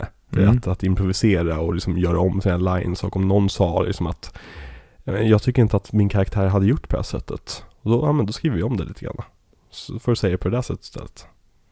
Och någonting säger mig att hela Josh Brolins grej med att han äter upp gräset på slutet Det känns så improviserat och jag älskar den scenen. Och ska, vi, ska vi börja prata om Josh Brolin eller? Jag, jag tänkte, jag vill gå igenom en liten tematisk bit först. Kör. Alla karaktärer i den här filmen är ju rädda för framtiden. Vilket är en te- tematik som går igenom hela filmen. De kanske inte är externt rädda för framtiden, men alla har en rädsla inom, inom sig. Och jag tycker det poängteras så snyggt med just Josh Brolins karaktär. Hans skådespelardrömmar som aldrig kommer någonstans. Och han vet att det här kommer inte gå. Liksom. Och jag är ju utskattad av poliskåren och så vidare. I och med att jag gjort den här hämnden mot ja, regeringen och FBI och The Golden Fang så kommer jag ju vara ännu mer utsatt av det här. Och så frågar jag ju Doc, Are you okay brother? Och han svarar, I'm not your brother. Men så får han svara tillbaka, But you sure could use a keeper. Och det var så fint på något sätt. Och det är enda gången som Hogan Phoenix karaktär bryter ihop också och börjar gråta. När han har äh, gått igenom en film och sett alla de här hemska sakerna. Så blir jag ändå, den enda gången han faktiskt blir nervös om vad som kommer att hända nu är den här personen som han trodde var stark visar inte vara stark. Mm. Och deras relation Mm. är, ja men kanske den bästa relationen i hela filmen skulle jag säga. För utan den hade väldigt mycket av den här verkligen komiska spänningen som uppstår mellan dem hela tiden. Mm. Den gör så otroligt mycket, men i en alternativ version, då hade jag nästan vilja se ännu mer en buddy cop-variant, där Mm. de kanske ännu mer försöker lösa det här tillsammans. Där man får se ännu mer där de åker runt och kanske intervjuar folk tillsammans. Men det hade inte funkat med tanke på hur Björnsen är. Precis, Björnsen använder ju dock, så att säga. Mm. Men jag hade nästan velat se en uppföljare med de två. Oh. Dock är det jävligt farligt territorium att gå in på. Men eh, det hade varit... Jag skulle kunna se de två i en sån- Ja, nu, vi som är klyschiga. En miniserie. Ja men eh, vad heter eh, Kiss Kiss Bang Bang? eh? Nice guys. Ja, vad heter han? Eh, Shane Black. Shane Black. Mm. Tänk er Shane Black göra en buddy cop-komedi med Joaquin Phoenix och Josh Brolin. Ja men det är ju nice guys. Förutom att man byter ut skådespelarna. Ja, men jag fan, hellre Josh Brolin än Russell Crowe Ja. och hellre Joaquin Phoenix än Ryan, Ryan Gosling, trodde jag aldrig jag skulle säga i hela mitt liv. Mm. Men efter att ha sett det här, Fast de är jävligt bra i Nice Guys också tycker jag. Just Ryan Gosling spelar ju väldigt mycket utanför sin comfort zone. ja, vad är det den scenen när han rullar ner för slänten va? Och hittar ett lik. Ja. Hur han, han, hans skådespelare han sitter väl typ nästan nervös skrattar och bara stirrar här för Mm. mig. ja, jag måste se om den. den. Den är ju väldigt lik den här filmen också. Mm.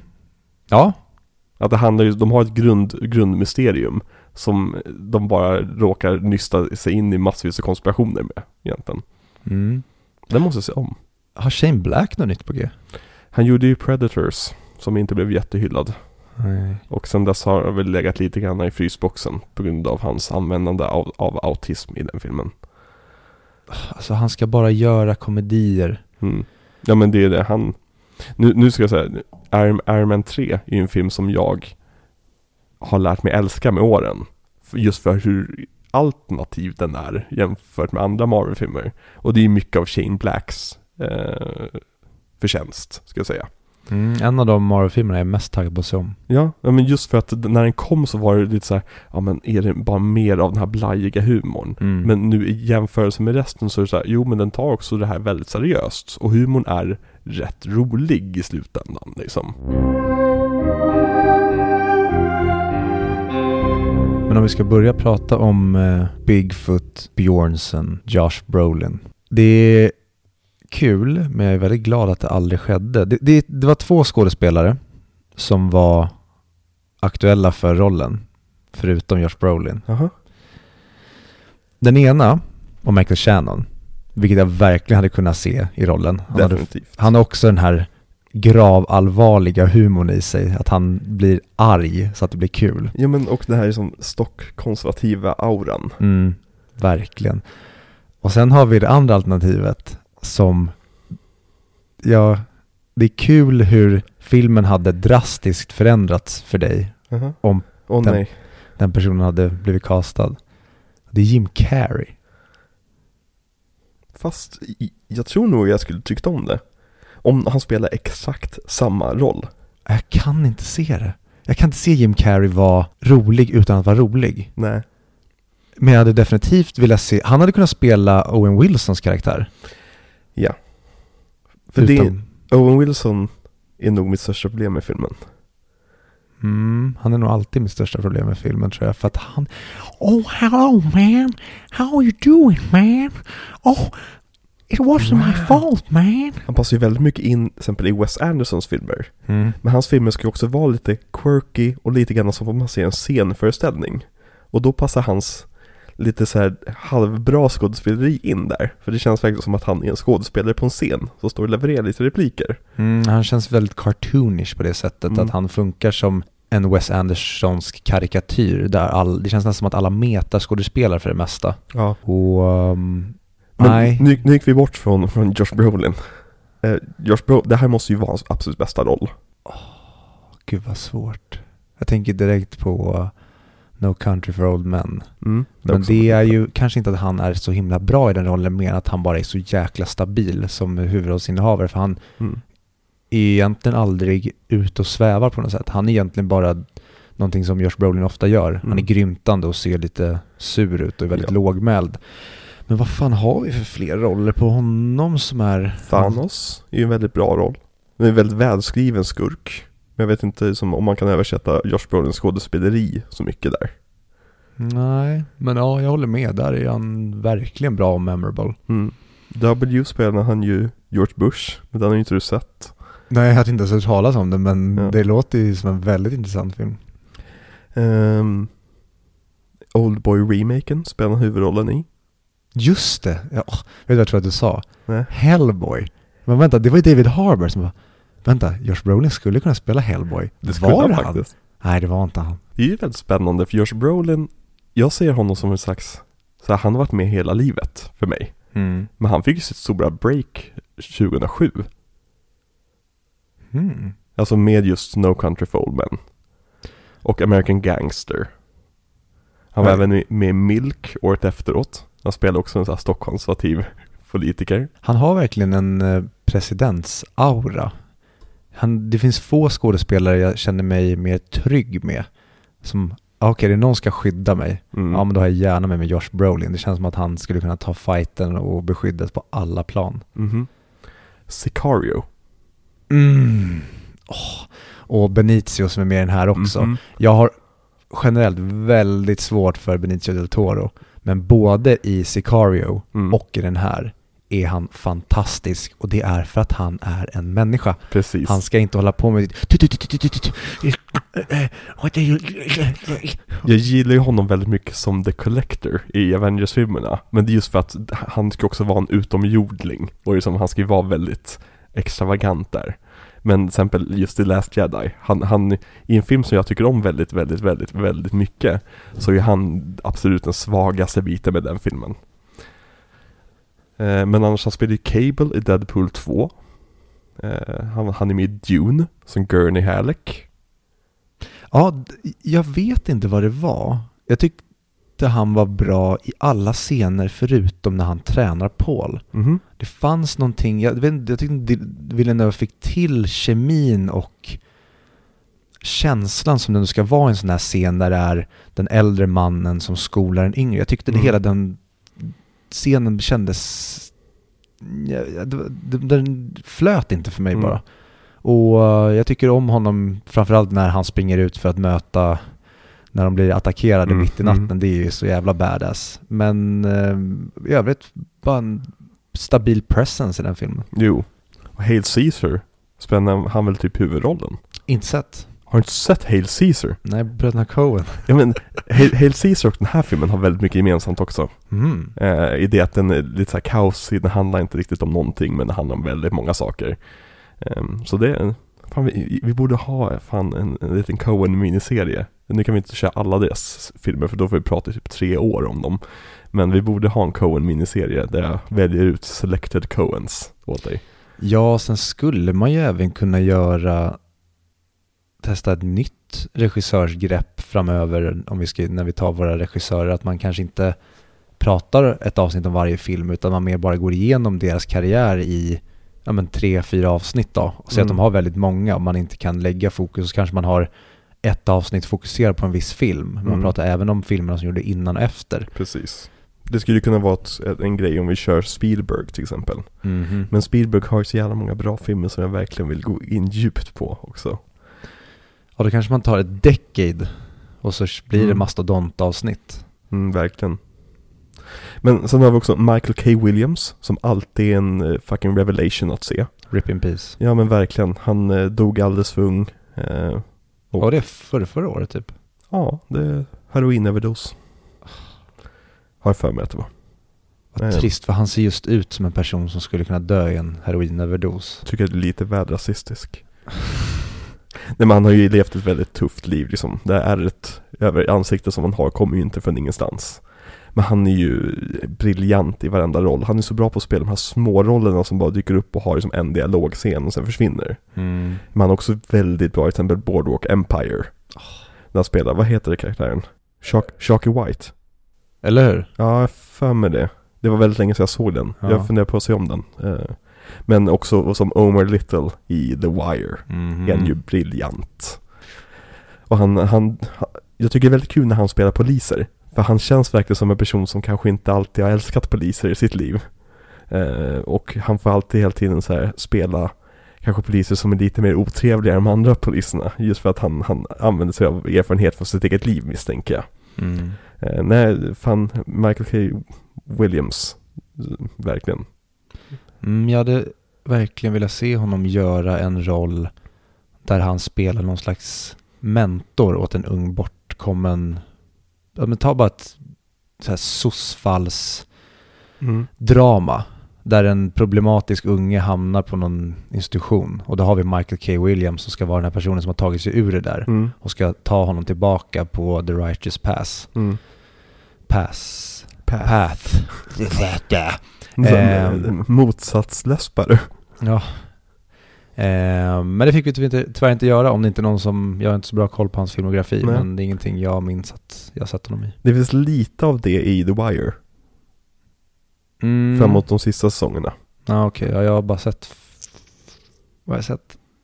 Tre eller fyra?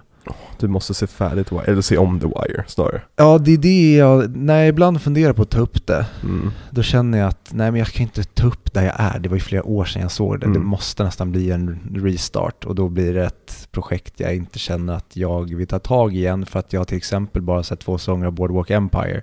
Så den måste jag ju se klart innan. Har du inte sett färdigt Boardwalk Empire? Nej, både Boardwalk Empire och The Wire är två serier som jag älskar när jag tittar på dem. Mm.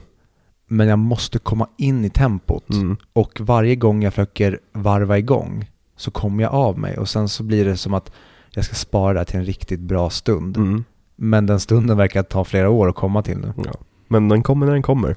Mhm. Och du tycker nästan vi ska köra ett specialavsnitt av, om, om det. Kanske på Patreon. Lätt. Ja. Sen har vi Catherine Waterstone som vi har pratat rätt mycket om. Hon är jättebra. Det här är väl hennes debutroll här för mig.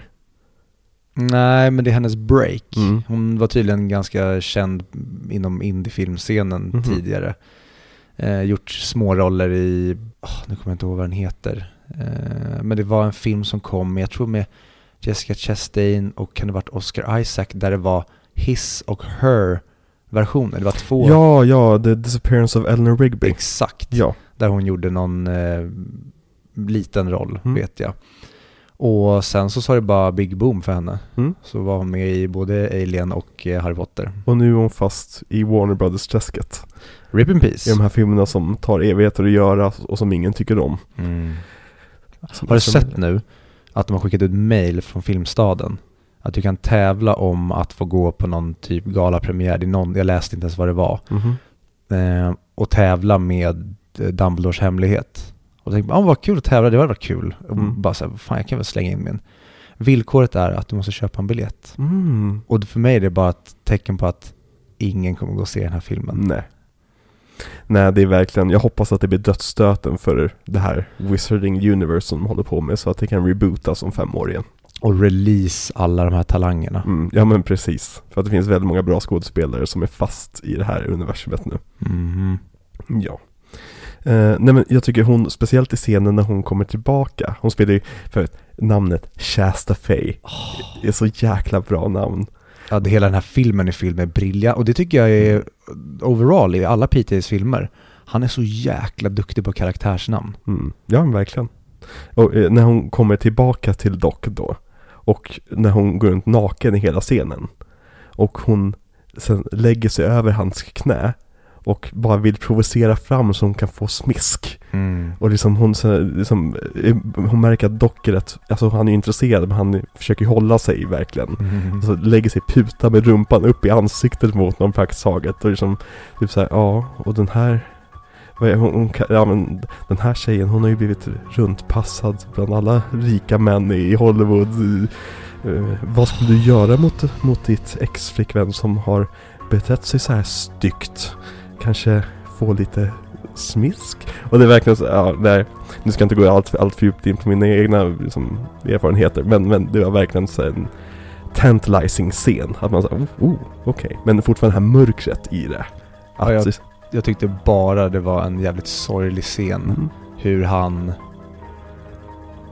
håller sig eller inte nappar. Mm. Och hon måste bara bli mer och mer tydlig i vad hon vill. Mm. Det räcker inte med att hon är naken och sitter han kvar. Hon sätter sig bredvid honom och börjar ta på sig själv. Nej, det räcker inte. Sätter upp foten mot honom och börjar liksom gnugga honom närmare och närmare och till Mm. slut så blir det bara att Men knulla mig och slå mig då för helvete. Precis. Och så men- när han sätter på henne och det blir så oromantiskt Ja. och bara pajigt och man ser hur de bara lägger fokus, de missar dock fokusen på henne där Mhm. eh, och får det på Docs hår som är lite bakom henne. Mm. Men man ser hur bilden vill att vi ska se tårarna som kommer i hennes ansikte. Precis. Ja men verkligen, det, det är en underbar, väldigt komplex scen. Ja, och tydligen så fick hon frågor om att, ja men hur var det att göra en sån rakt upp och ner naken scen? Mm. Och då sa Catherine Waterston det att, eh, ja, men det, var, det var lite som att skinny-dippa. Att först känns det väldigt konstigt och märkligt, men när man väl är i, Mm. då känns det inget märkligt längre. Nej men precis. Nej men det handlar ju om att liksom klä av sig rent mentalt också där. Mm. Alltså släpp, som, nu, är du ett verktyg i en film här. Eh, liksom släpp att du är en människa för en stund. Utan Mm. nu ska du bara spela en roll här. Eh, och då gör hon jävligt bra. Det är, jag är lite förvånad att hon typ inte fick en Best Supporting Actress nominering för. Ja, kan bara tänka att det är för att hon är med för lite typ. Jo, kanske. Men annars, den här filmen blev ju rätt sågad av de personerna Ja, som skulle eventuellt kunnat ge henne den. Så. ja verkligen. Men eh, Owen Wilson har vi redan nämnt lite grann. Eh, han skulle lätt kunna bytas ut. Jim Carrey skulle sk- kunna spela hans roll. Ja men det sa jag ju. Nej, Josh Brolin. Nej, och sen sa jag att Jim Carrey gärna hade fått spela Ja, det var då Owen så vi kom in på honom ja. Ja, Ja. exakt. Ja. Mm. Så eh, det hade, åh, det hade varit väldigt intressant att se Mm. Jim Carrey i en PTA-film. Mm. Nu har han tydligen gått i pension. Om inte Nolan bestämmer sig för att göra Den galopperade detektiven 3. Sa han det? Mm. För övrigt jävligt roligt villkor. Ja. Undrar om Nolan typ såhär, hmm, nej. Men eh, Joaquin Phoenix har vi nuddat lite grann, men eh, hans absolut bästa roll. Ja, det där är så svårt för jag, jag vet inte om jag tycker att det är hans bästa roll, men som vi sa, det är definitivt min favoritroll med honom. Mm. Och den här kanske lite bajsnödiga personen som jag upplevt honom som tidigare släpper ju verkligen helt och hållet här, där Mm. han får se ut som en idiot i varenda jävla scen. Och jag...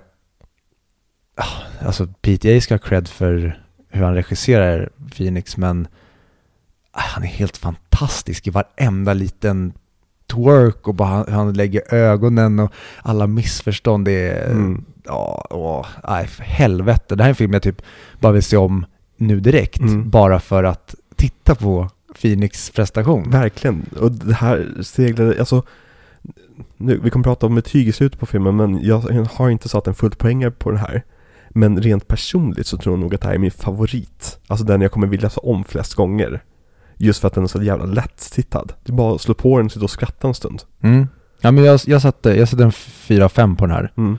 Och det är för att det är många grejer som jag inte snappar upp. Och det här är en film som jag vet att kommer växa på mig. Mm. Men precis som du säger, själsligt älskar jag den här filmen. Men som film, film med ett helhetsbetyg så Mm. når den inte högre upp än en klockren 4 av 5 för mig. Mm. Men det är fortfarande ett jävla jack-up från 2,5. Mm. Ja, verkligen. Ja, de, de, den här filmen var ju den jag var lite mest nervös för angående hur, vad du skulle tycka om den. Hmm.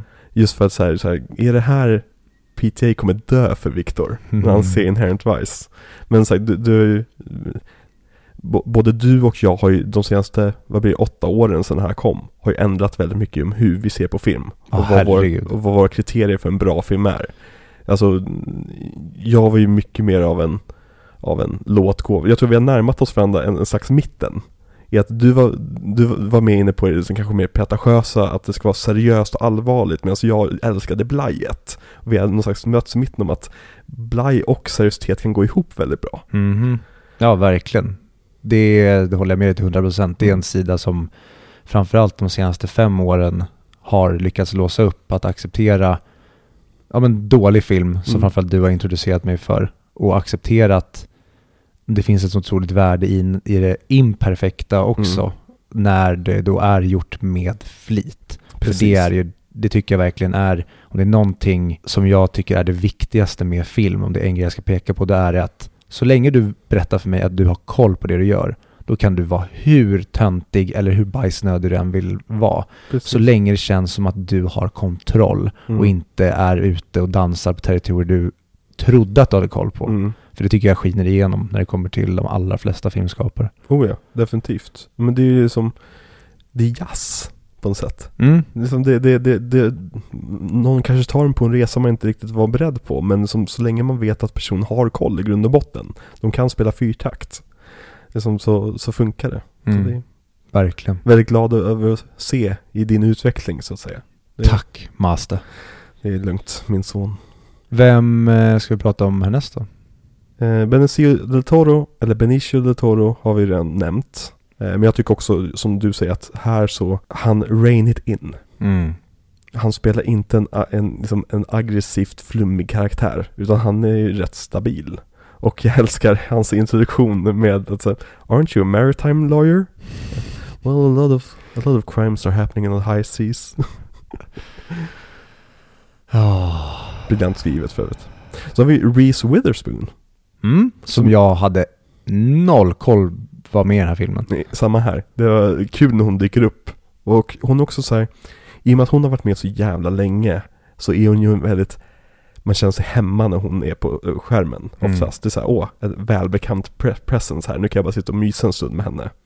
Eh, och hon, hon får inte jättemycket att göra, men hon spelar ju väldigt bra den här uptight lawyern som fortfarande har sina gamla barndomskontakter kvar, eller Mm. ungdomskontakter kvar, så att säga. Det är väldigt fint att se hur hon hela tiden försöker slå ehm, Doc ifrån sig. Mm. Genom att vara otrevlig och liksom klappa honom på huvudet och ibland sparka på honom. Mm. Men sen är det ändå honom hon ringer när hon vill ha Precis. lite närhet och äkthet. Exakt.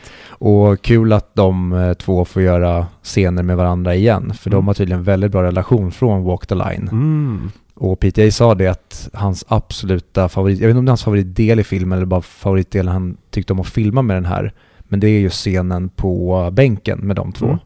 Och först så spelade de in den på ett helt annat sätt där de behövde ljusrigga väldigt mycket för att de skulle spela in det på ett sätt så att de var beroende av ljuset. Mm. Eh, men det blev väldigt mycket pannkaka tyckte han för de blev hela tiden hålla på med lampor som stod nära och kameran började flytta så att skådisarna fick rest, nästan aldrig skådespela. Mm. Så det slutade med att de bara, nej fuck it, vi sätter dem på en bänk bara och så har vi typ bara en inzoomning som sker. Och han sa det att det var som att allt det jobbiga vi gjorde innan, det var som dress rehearsal Mm. bara och sen fick de verkligen agera ut på bänken här i det riktiga. Och han sa det att den typen av, han älskar det tekniska och sånt, men när det bara är enkelt och det bara är ren kemi mellan två skådisar som älskar att dansa ihop, Mm. det gillar han verkligen. Mm. Hon, hon är strålande i den här filmen. Ja, hon är ta mig fan alltid bra Mm. oavsett vad hon får bita i. Sen kan jag tycka att hon blev Oscarsnominerad för Wild. Eh, Jean-Marc Vallées film Rip in Peace. Ja, bra film, stark 4-5 ska jag säga. Men Ja. det är en rätt trist roll så att säga. Exakt, det är, det är en sån tråkig roll men som ändå ska vara väldigt, där man verkligen, man märker att de satsar på en Oscar här. Mm. Men jag gillar henne mycket mer i, ta bara en film som Legally Blonde. Mm. Där hon verkligen får vara rolig och spela på sina komiska sidor och även, eh, du har inte sett Big Little Lies? Nej. Kan verkligen rekommendera den. Mm. Jätte, jättebra miniserie. Eh, säsong 1, briljant. Säsong 2, ändå bra när de nu ändå av någon jävla anledning bestämde sig för att göra en uppföljare. Mhm. Men eh, där är hon också jättebra som ja, men en så här uppsnofsig eh, övre medelklassmamma som ska hela tiden lägga sig i andra människors business. Hon är ju som född för att spela en Karen. Ja, verkligen. Ja, nej men det nej men jag, jag, jag vill, den här filmen gjorde mig sugen på att se som vad kommer hon göra i framtiden. Jag hoppas att hon är med i Paul Thomason, Paul Thomason, Paul Thomas Andersons kommande filmer.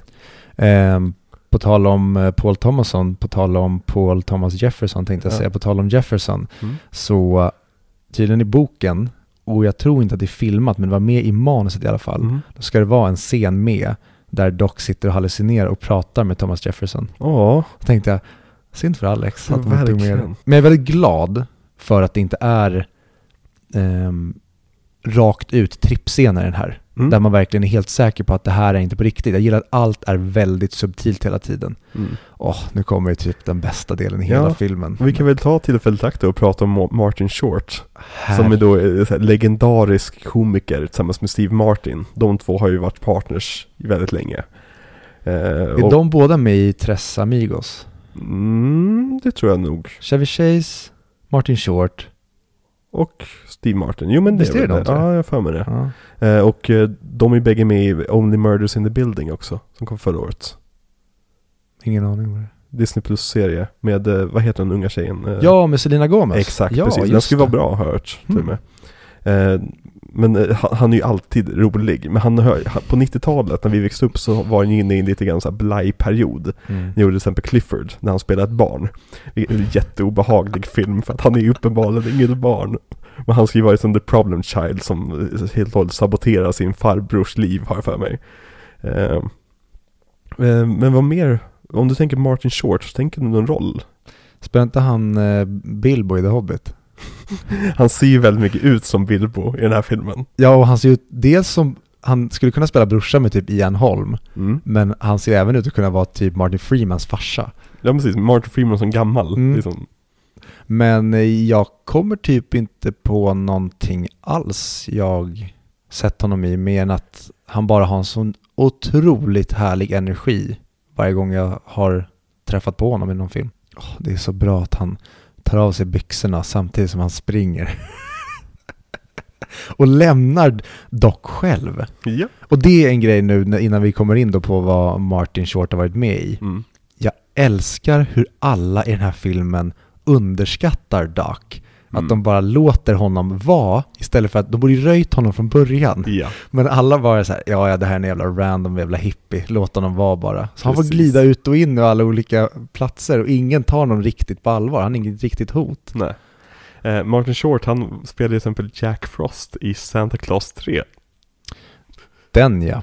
Riktig, riktig skitfilm. Men sagt, han, han hade ju sin, sin storhetstid på liksom 80-talet och Tres Amigos, eller Three Amigos som det heter egentligen, eh, är ju som den, den stora rollen. Han var ju en del av Saturday Night Live till exempel, eh, när det begav sig.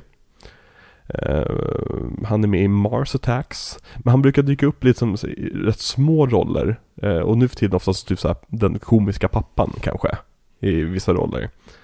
Eh, Så det är, nej men jag, jag älskar Martin Short. Varje gång han dyker upp så är det så här, åh, vad, vad stabilt. Alltså så- klassisk komiker. I det att han som, man ser att han, han har skämt i sig. Mm. Eh, och det, det limmar väldigt bra med Paul Thomas Andersons övriga stil som är väldigt den här subtila inom citationstecken humorn. Där det inte är riktiga skämt. Så blir det som att han får använda sina bonafides i det att han kan dra, dra en vits. Men han säger bara orimliga saker istället. Ja. Ja, han är för jävla bra. Och speciellt i, när de blir stannade av polisen, när han börjar spåra ur. Och polisen tar ju det som ett tecken på att de är, de är en del av en kult. Ja. Ja. Och sen har vi en till skådespelare som jag vill landa lite vid. Eh, Eric Roberts. Mm. Som spelar Wolfman, Mickey Wolfman. Nicky Wolfman, exakt. Också så jävla bara stabil skådis som ska spela den här W.A.S.P. karaktären. Eh, Som rik överklassgubbe. Och det gör han Mm. alltid så jävla bra. Till exempel i Dark Knight. Mm, ja, han är för jävla bra. Och han har ju blivit känd som den här skådisen som ställer upp på allt. Mm. Och det är lite synd för att han känns verkligen som att han bara är en eh, riktigt bra roll ifrån och eventuellt få en Oscar. Mm. Men det känns som att han också varit lika gärna kunde vara med i typ Crank f- 7 som någon jättedålig maffiaboss. Han, eh, bara verkar, han verkar bara tycka om att jobba och ha roligt. Mm. Men jag, jag kan nästan, jag kan nästan eh, respektera det också. Att han, som, han ser det som ett jobb. Han tar varenda jobb han får. Han börjar bli gammal. Han som vet att han kommer inte få jobba i tio år till. Mm. Utan han bara tar exakt de rollerna han, han blir till, tilldelade. Definitivt. Jag är helt med på att jag, det är också en grej när jag var yngre, det var hela tiden att jag ville ha, jag ville ha rena skådisar som bara tar, och det är väl en Leonardo DiCaprio kärleksskada. Att man vill ha någon som typ bara tar perfekta roller och filmer som är väldigt bra för det mesta. Mm. Och då tyckte man nej, nu har den här personen gjort för mycket skit, då kanske den faller lite grann, men verkligen den här respekten för att, ja men fan vad kul att du bara gör det här som ett jobb. Du vill bara jobba, du vill bara Mm. vara skådespelare så mycket som det går Precis. i massa olika roller. Och Eric Roberts är med som sig själv i Entourage. Mm. I ehm, en scen där, eller ett, ett avsnitt är han med ett helt, där de ska åka upp till Joshua Tree och eh, för Vincent Chase, huvudpersonens karriär är lite i eh, någon här limbo. Mm. För att han, har, han anses vara problematisk och han kanske fått rykte av att att man kanske inte var den här stjärnan som vi trodde. Mm. Och då har han fått erbjudande om att spela med en typ en Disney-film, den heter Benji om någon hund. Mm. Och då är det så här, ja, det här kan du göra för massor med pengar. Mm. Men vad kommer det göra sen för dina framtida roller? Och då ska man åka upp till Joshua Tree och eh, Soul Searcha. Mm. Och då åker förbi Eric Roberts ehm, och jag tror att de ska köpa gräs eller om de ska köpa svamp. Men det slutar med att han åker med dem upp till Joshua Tree Mm. och käkar svamp med dem Mm. och så är de på en tripp under hela avsnittet. Kul. Och jag älskar att han gör en sån roll som sig själv. Precis. Men på tal om Nolan så har vi också en, en, en Nolan col- collaborator med i den här filmen. Martin Donovan. Han spelar pappan till Chipotle tänkte jag säga. Vad är han med förutom Tenet? Eh, han är också med i Dark Knight Rises har jag för mig. Mm. Eh, han är med i Insomnia. Mm. Det enda, eller den rollen jag Weeds. tänker, ja exakt, så jävla bra roll som Nancys första man. Ja, men Nancys första man som visar sig vara en FBI-agent va? Nej, han är DA-agent. Ja, det är såklart. Ännu närmare. Och sen så får ju eh, han reda på att hon säljer gräs Mm. Och tänker att nej, men jag kommer få henne att sluta göra det här. Hon bara nej. Och så slutar det med att han blir kontrollerande Och sen skjuts han ihjäl av hennes eh, typ dealers eller någonting. Äh, fan, Ja. Weeds är en så jävla bra serie. Och han är också med i Ant-Man. Spelar eh, typ Hydra-skurken som försöker köpa teknologin. Bra cast. Ja men eh, han är också så här stabil skådis som verkar jobba för att han vill jobba. Mm. Han har varit med i Homeland till exempel, eh, DC-serien Legends of Tomorrow, samtidigt som han är med i Inherent Vice. Liksom, och han, han har också så här ett ansikte man bara känner igen när man ser honom. Man känner, fan okej bra, då får vi en lite stabil karaktärsskådis här en stund. Han ska komma in och leverera lite exposition, vara lite tråkig och sen dra. Mm. Ja men lite som Philip Baker Hall. Att Mm. väldigt statsmannamässig. Man, man vet att han, han skulle lika gärna kunna spela politiker eller vad som. Mm. Ja men verkligen, verkligen. Åh, den här scenen för övrigt när eh, Bigfoot ringer till Doc och hans son sitter på counter med honom och häller upp sprit i hans glas. Först Ja. tänkte jag, vänta, ska han dricka det här själv nu? Men det hade varit för over the top. Mm. Och just det här, go to bed. Ja. Why should I go to bed? I'm talking to you. Ja. Ja, nej, alltså i, Om det är någonting kritiskt jag kan säga om den här filmen är att det finns för få scener med Bigfoot Björnsen och, och eh, Doc eh, när de bara sitter och tjötar med varandra om, mysteriet. Mhm. För det är verkligen, det är här filmen är som absolut bäst. Varenda scen med de två är bara guld. Och det är det som får mig lite så här. Du kan inte byta ut Josh Brolin här. Nej. För att han, han, han levererar det här så perfekt. Han vet exakt vilken våglängd han ska lägga det här på. Och det är nästan den vanliga våglängden han brukar ha. Men med lite mer orimlighet bara, Mm. skruvad. Ja, verkligen. Det är... PTA vet att den här snubben är verkligen grym på att vara intimidating och jätteallvarlig. Men då tar vi och vrid, regisserar över honom lite grann så att han inte går att ta på allvar för att han är så himla överdriven i sin typ maskulinitet. Mm. Men verkligen. Vad skulle du säga är din favoritscen i filmen? Nej men det är den på um, Dr. Rudys eh, kontor. Mm. När alla bara kommer in, den, den slutar i kaos när Rudy springer ut för att hans sekreterare kommer in och säger att ah, du måste kolla på en grej här ute och, han, och säger hon, ta med dig pulvret också. Så tar han med sig det och springer ut och Doc sätter sig på hans stol och börjar liksom ta resterna som Mm. ligger kvar och så kommer ehm, Japanica in när han har gått, han går in i hans Ja det är när han har gått och kollat på när Tänderna. alla får tänderna Mm. återskapade och sen kommer han tillbaka och hon säger You're not Dr. Rudy och han säger You're not Dr. Rudy och så Ah, you're Japonica Fenway och sen så sätter de sig och pratar och så kommer Dr. Rudy tillbaka och Mm. han, de börjar hålla på med varandra It's groovy to be insane. It's not groovy to be insane. ja.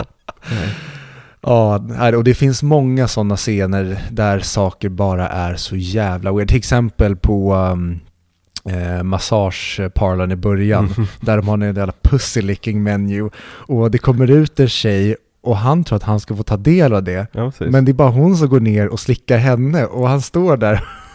Och sen så går han iväg och ska kolla på resten av byggnaden och då blir han sänkt. Mm. Och den scenen, eller den, det klippet när han får slaget i huvudet Mm. och välter, var en grej som verkligen oroade mig när jag såg trailern till den här. Mm. För det såg inte ut som bra slapstick. Men jävla vad det är bra slapstick när han vevar i sitt fall. Ja, och jag tror, jag tror också att trailern är nog en stor skurk här. För att det finns också ett ögonblick till exempel när han får bilden på barnet som är heroinskadat. Ja, Och han bara skriker rakt ut och sen så går tillbaka till naturligt och släpper bilden. Vilket i filmen funkar superbra, men Mm. i trailern ser det verkligen ut som att han spelar över utav helvete. Det är för att vi inte känner karaktären där. Mm. Men sen så frågar jag också så här, du måste nästan ha med det ögonblicket för att det finns inte jättemycket att klippa trailer av i den här filmen. Mm, och jag tror att på grund av just de, har du med de två i en trailer, Mm. då blir vi lovade en helt annan film än vad vi faktiskt får. För de där två, ja men framförallt den när han skriker Mm. och när han även slapstick-grejen, det är saker som de är, de passar egentligen inte in i filmen. Det är Mm. saker som går för högt och det blir kul, det blir som chockögonblick. Precis. Och jag tror att Paul Thomas Anderson sa i en intervju att de kollar mycket på America's Funniest Home Videos hemma. Mm. Och han älskar den typen av fysisk, alltså det finns väldigt mycket kul i när folk slår sig. Och det Mm. får ju verkligen Doc göra den här, till exempel när han bara blir tacklad av en av poliserna. Ja. Eller när eh, Bigfoot hoppar på honom i slow motion. Älskar den scenen och så här, man vet inte ens vad Doc försöker göra där för han Nej. slänger sig på polisbilen och någon slags, vadå, tänkte du klättra över där eller? Ja, jättemärkligt. Mm. Men då sa han även att han älskar de här klippen när man skickar en video till någon Mm.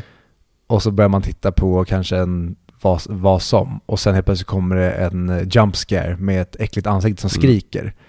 Och att den typen av chockhumor, eller chockhumor, att man skrämmer någon på det sättet, älskar han. Och det kan jag bara tänka mig att den scenen när han skriker där är bara en sån grej att man, "Åh, vänt, vänt, varför skrek Mm. han för? Ja men för att han är för hög för att hänga med i konversationen Får en bild satt i sin hand med någonting jättehemskt och inser, för, alltså det tar en halv sekund innan han inser det Han blir så chockad och sen inser han att vänta, just jag sitter och förhör någon här Måste släppa, gå, gå tillbaka Eh, det, är- det är underbart Och hela det här som vi kollar på nu med Panakake Ja, hej, hej. Ja, ah, Josh Brolin, snälla gör mer komedier. Mm. Du är så jävla bra i den här, åh, kolla på han. mm. Huggen ur granit är han och är så, han tar sig själv på så jävla allvar. Ja, och han är ju också som, om vi får leda in i min Marvel mitt Marvel-runkande, han är ju som gjord för att spela Thanos. Mhm. Alltså han han har ju ett ansikte som typ ser ut som Thanos. Han har ju bara typ behövt ha lila paint i ansiktet och Ja. inte ens behövt lägga på någon CGI eller något. Exakt.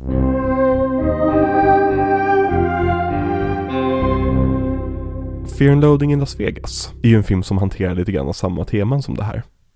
I det att det handlar om sista dödsrycket från hippierörelsen. Men den filmen kommer till slutsatsen om fan hippierörelsen, fan var vi inte ändå rätt viktiga? För den är ju skriven 70. Hmm. Den här boken är skriven 2009 Jaha. och kommer fram till hippierörelsen. Var vi inte höga? Vilket jag älskar, att vi börjar som avdramatisera hippierörelsen som den här liksom viktiga biten. Alltså jag, återigen, jag älskar all, all jävla musik och konst som kommer ur hippierörelsen. Men det är just det här som, det är också grunden av väldigt många sexualsjukdomar, våldtäkter, mord, eh, dåligt mående överlag, att begå våld mot sig själv, både fysiskt och psykiskt liksom. Mm. Eh, och jag älskar hur den här filmen har nostalgi för det här, men också liksom har modet att kunna säga men det är rätt vidrigt här inne också. Mm. Och det minns ju när vi var förra hösten, så var vi ju i Köpenhamn. Och under hela liksom, senaste liksom 20 åren har jag hört om så här Christiania, fan det är en underbar plats, det är himmelriket på jorden. Det är bara free love man, här ta en joint, rök lite grann, sätt den, ta det lugnt här. Och så kommer jag dit och bara, men hörni, det här är misär. De, bor i som fallfärdiga byggnader, där det springer runt liksom barn bredvid liksom gängkriminella. Och liksom bara, bara tanken på att typ upp, uppfostra en dotter i det området ger mig kalla kårar. Mm. Ska jag säga till Christianias försvar Mm. att sist när vi var där så hade det hade verkligen förändrats.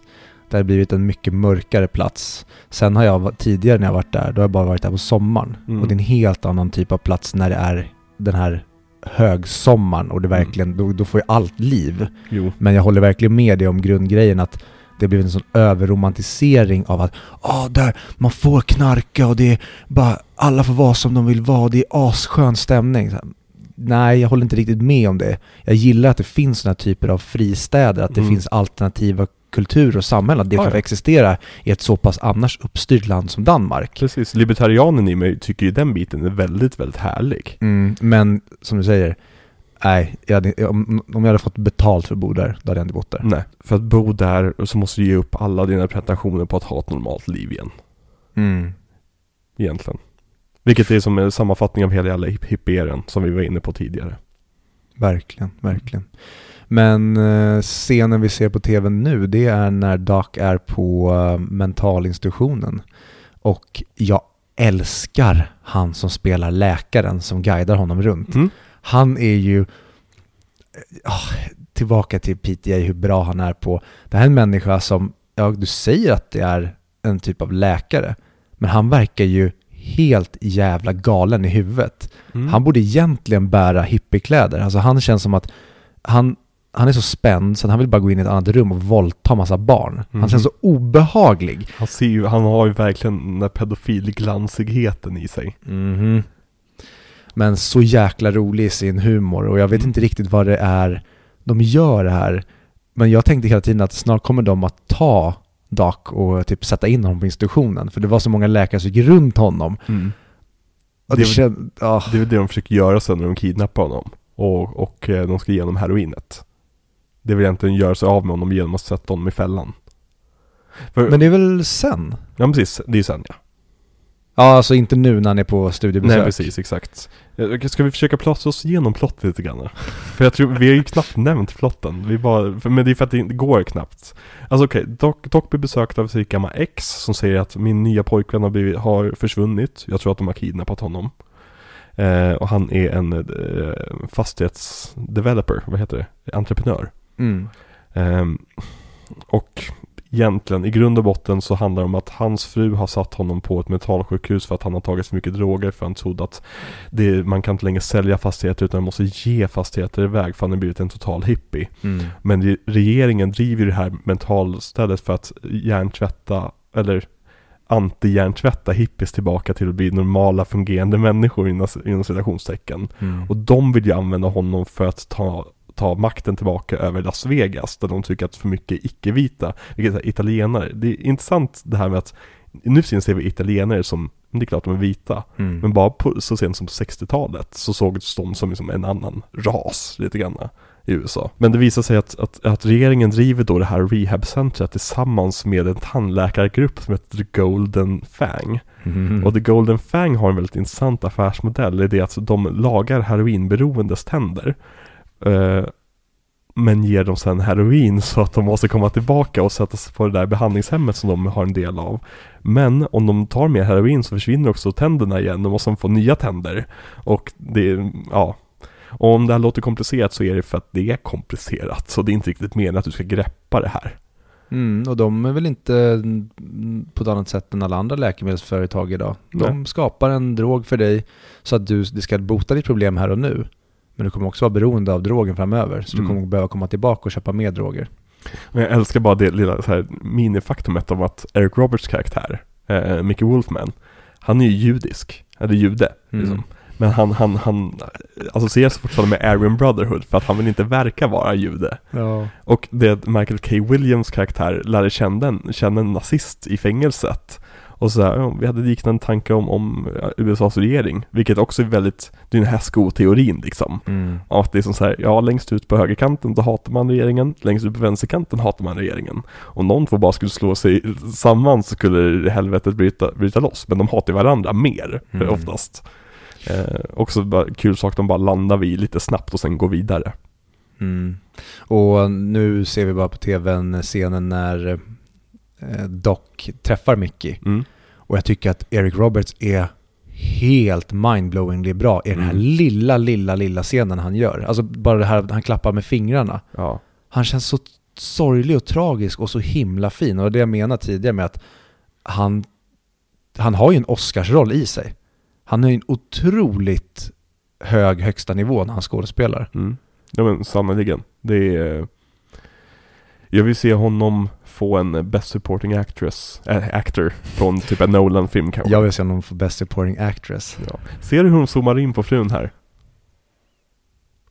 Och fokuserar på frun. Men de tror att man ska fokusera på, alltså det, Mhm. det är så snyggt för hon ligger ju bakom alltihopa. Ja. Men, men det får vi bara utläsa från en scen praktiskt taget med henne. ja, som hon är grym i och så obehaglig. Och hennes fuckboy som... Jag trodde först när man bara såg kroppen och hörde hans röst, då trodde jag, är det Chris Hemsworth? För att han lät verkligen som Hello there! Det som, men sen så visade det sig att det inte var det. Nej, och jag tyckte det hade varit väldigt kul och jag hade varit, tyckt det var en jävligt skön objektifiering Mm. Om de hade vågat ligga kvar eller om nu att man aldrig fick se hans ansikte. Hon, det här är bara hennes kropp som hon har sex med. Men det är så kul sen när han sitter och tittar på hennes rumpa när hon Mm. pratar med Doc och ser honom hur jävla koksad eller vad det är han är. Han är så jävla hög där. Mm. Och det här är liksom eh, un under storylinen om den här kommunistskådespelaren som blev cancelled på grund av så här kommunistiska åsikter. Kommer tillbaka några år senare och gör antikommunistfilmer som spelas upp på det här eh, sjukcentret då. För att mindtvätta, eh, hjärntvätta tillbaka hippisarna. Det, det är så jävla mycket roligt i den här filmen och varenda liten storyline skulle man kunna gjort en hel film av. Ja men typ. Och när de tittar på den här projektionen på sjukhuset Mm. och läkaren står och citerar linesen samtidigt som de spelas upp. Och han är så jävla hög på någonting. Mhm. Ja, nej men det är... Och scenen nyss som var, Mm. då är det när Shasta kommer tillbaka. Mm. Och det var en scen som jag tänkte, nej men det här är ju en dröm. Mm. Det här sker ju inte på riktigt. Men helt odramatiskt så bara dyker hon upp igen. Ja, precis. Hon bara är hemma hos Hon, honom. hon har antagligen inte ens varit borta. Nej, de, hon säger väl sen att hon har varit på båten bara. Ja men precis, exakt. Men eh, som han har trott, han kanske ligger i en säck någonstans. Ja precis, eller kidnappad av någon så här Mm. kinesisk heroinmaffia eller något sånt där. Mm. Och i slutändan, han hade bara suttit på arslet. Då hade det inte behövt hända någonting. Precis, exakt. Då hade hon bara varit borta ett tag och sen har hon dykt upp igen och behövt den närheten hon hade behövt. Jag vill lägga in en snabb liten eh, shoutout till alla våra patrons som gör den här podden möjlig. Eh, tack så jättemycket för att ni ger pengar till oss. Men om ni känner att ni vill bli patrons så får lite extra material som till exempel DVD-kommentarer om Fantastic Beast-filmerna eller ett, en recensionspodd om The Batman, Matt Reeves då. Eh, så går ni in bara på patreon.com snedstreck audiovideoklubben. Mm. Och när det här släpps då borde ju våran recension av Robert Eggers The Northman finnas ute. Mhm, om allt är gott som det ska. Så ja, stort tack till er och um, jättekul om ni vill vara med och eh, hjälpa oss åka till Flandern och gå på Harry Potter och den förgrymmade ungen. Har du, har du i och med att du inte sätter en fullpoängare så måste det finnas någonting du vill ändra i den här filmen. Har du det konkretiserat eller är det bara en känsla? Nej, det är bara en känsla. Jag kan inte komma på någon scen som jag tycker är direkt dålig, överspelad eller Nej. som hade kunnat klippas bort. För det är egentligen känslan i hela den här filmen och generellt humorn som jag älskar. Mm. Så jag tror att, den, jag vet inte om den här filmen någonsin kommer kunna bli en fem av fem. Det har jag ingen aning om. Men jag älskar bara the spirit of it och mm, jag är taggad på att den ska bli tillräckligt ofräsch i mitt medvetande att jag ska se om den igen. Jag hade nästan kunnat se om den igen nu bara, nu, nu gör vi det bredvid oss här att den rullar. Mm. Men bara de här otroligt komiska scenerna och få följ, följas, alltså Docs resa genom hela den här filmen är Ja, det, det beh- behövs inte någon plott för att det är bara det här, det är bara resan och riden som Mm. är det magiska med den här. Jag är så imponerad av PTA att även det här bemästrar han. Kanske inte för alla då tydligen, men Nej. för mig. Verkligen. Mm. Nej, det är, Har du något? nej. men jag, jag sätter ju fyra och en halv på den här, Mm. ska jag säga. Ehm. Men återigen, det här känns som någonting som kan nå upp till som fem av fem nivåer lätt. Mm. Bara liksom rätt state of mind liksom. Mm. Jag har lite samma relation till den här nu skulle jag säga som Wolf of Wall Street. Mhm. Att det, det är inte så mycket Wolf of Wall Street helhet som film. Utan det är bara en film jag älskar att vara i känslan i Mm. och att den, den galna humorn och att allting är så konstigt hela tiden. Mm. Det är nästan som en companion piece fast istället för att det är hippies då är det liksom superkapitalisterna i den som yuppies. visar, ja men precis, sin galenskap. Mm. Och jag älskar verkligen när regissörer får till sådana otroligt härliga förlöjliganden av karaktärer men ändå med kärlek. Precis. Nej men du, du ju skratta åt karaktären men fortfarande vilja bjuda dem på middag. Mm. Precis. Vem skulle du säga är filmens MVP? Oh. Den som jag... Ah, det är fan tight race mellan Josh Brolin och Phoenix. Mm. Men den som jag tycker då kanske med minst screen time som jag tycker levererar min favoritinsats, det är ju Martin Short. Ja, jag tycker verkligen om hans Dr. Rudy och den här helt flippade galenskapen i honom. Vi kanske ska ta någon kväll och kolla på Three Amigos. I och med att vi gillar ju Chevy Chase väldigt mycket också. Mhm. Ja, Martin... Steve Martin är min mamma ett väldigt stort fan av, men jag har... jag tycker han är kul men det har aldrig varit en favorit. Mm. Men jag skulle vilja se mer av hans gamla grejer. Mm. Nej men jag har att vi såg eh, Idioten hemma hos dig någon gång, när vi var små. Mm. Och vad heter Eller The den? Jerk heter de så- på engelska. Och Brudens far, vet inte vad den heter på engelska. Ja men han har, han har gjort väldigt mycket skit på 2000-talet. Mm. Alltså där han just har spelat typ så här, en- den komiska pappan. Mm. Eh, på samma sätt som Martin Short gjort fast kanske på, på ett bättre sätt. Mm. Men eh, i det att han, han Cheaper by the dozen. Inte sett. Nej okej, det är en film som handlar om att han har 12 barn. That's humor for you. Har för mig att den heter, ja skitsamma. Ja. Men Steve Martin, fan, fan vad roligt. Nej nej, Martin Short. Mm. Det, det var väldigt, det hade jag inte kunnat tippa in på förhand. Mm. Men, men samtidigt, nej, det är klart att jag aldrig skulle sätta honom på en riktig MVP-plats. Jag tycker bara att det han är med Mm. är rakt upp i taket. Det går inte att få roligare och galnare och de scenerna är helt underbara. Mm. Men Josh Brolin skulle jag säga. Ja, men jag är nog på dig där just för att... Oh, vad fan, efter Freddie Quell förra veckan så... att se Phoenix göra den här typen av... Ja, men jag, jag trodde verkligen inte att han hade den här typen av självförlöjligande i sig. Mm. Och därför är jag så glad att se honom. Men ja, jag är på dig med Brolin. Mm. Nej men det stabil jävla skådis alltså. Mhm. Och han är fortfarande rätt, rätt ung också. Så Mm. vi kommer ju få mycket mer om inte han dör i en heroinöverdos som alla vi pratar om i den här podden verkar göra. Han känns som att han har 0% heroin i sig. Han känns som en whisk, whiskyman. Mm, och har superkoll på allting. Mhm. Det är en arbetande man. Precis. Nej men det är, han, han, han är pappig. Och scenen med hans fru när han Mm. får en utskällning. Ja. Den kommer från ingenstans och bara ser vilken liten bitch han är. Vi hade en dag i veckan. Och att han säger att det är eh, Doc som har ringt upp Mm. honom. Så bara, men det var ju han som ringde upp mig. Mm.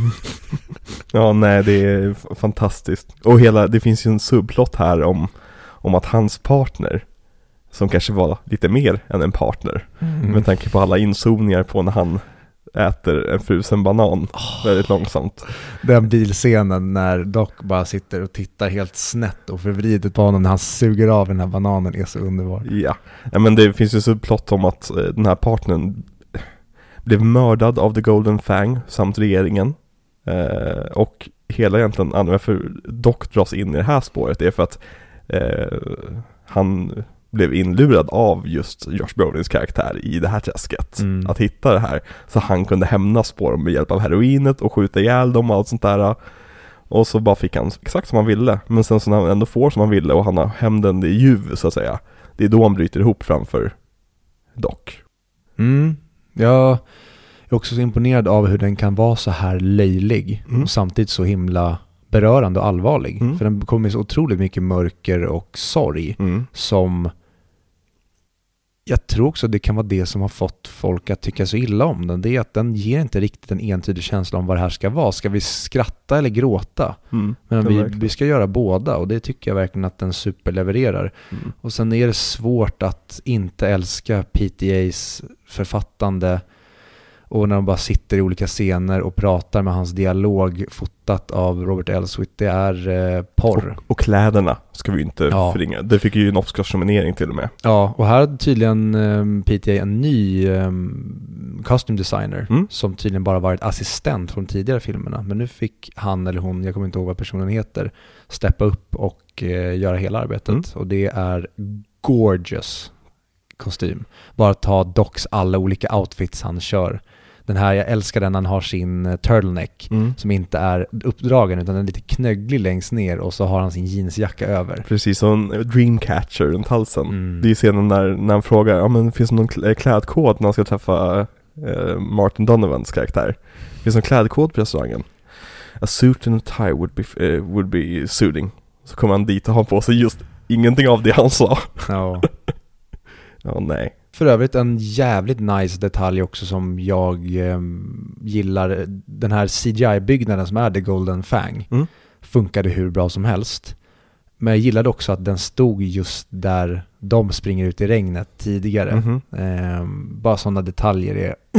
Exakt, men det är också den här återkommande temat som är lite dolt, det här med eh, land development i Mm. Los Angeles. Att antagligen var det byggnader där först. Och sen får vi se det när det är rivet. Mm. Och nu får vi se det när det är nya på plats. Ja, Ja, nej det är... jättebra. Mm. Och um, cool grej som eh, jag önskar då att PTA kanske fullbordar framöver. Det är ju att han har ju gjort en, eh, alla hans filmer utspelar sig under hela 1900-talet. Utom 30-talet. Så att han har filmer som utspelar sig på 00, 10, 20, 40, 50, 60, 70, 80, 90 och 00. Men Vilket är i- 40-tal? Eh, The Master The? Master börjar på Ja, 40-talet. precis. Den, den, den utspelar sig i 50, men vi har ju några scener 45 Ja, till och 50. den här utspelar sig i 70, men den har flashbacks till 60. Mm. Så att det är inte att filmerna utspelar sig, men det är, Mm. det är scener och flashbacks till, så att som tar, ja, utspelar sig någon gång under Mm. den här tiden. Så det var kul att se honom göra en film som utspelar sig i 30-talet, Mm. så kan man se hela hans filmografi i kronologisk ordning. Verkligen. Nej men det är, och han är ju, vi kommer ju prata mer om det när vi sammanfattar PTA i Licorice Pizza avsnittet. Mm. Men han är ju verkligen den ultimata amerikanska filmskaparen. Mm. Han gör verkligen så renodlat amerikanska filmer som det bara går. De här filmerna hade aldrig kunnat göras i som ja, men, Iran eller England eller Österrike. Liksom det, det är verkligen rent amerikanska filmer som handlar om amerikanska teman. Mm. Och det finns ingen bättre som skulle kunna bära den typen av titel.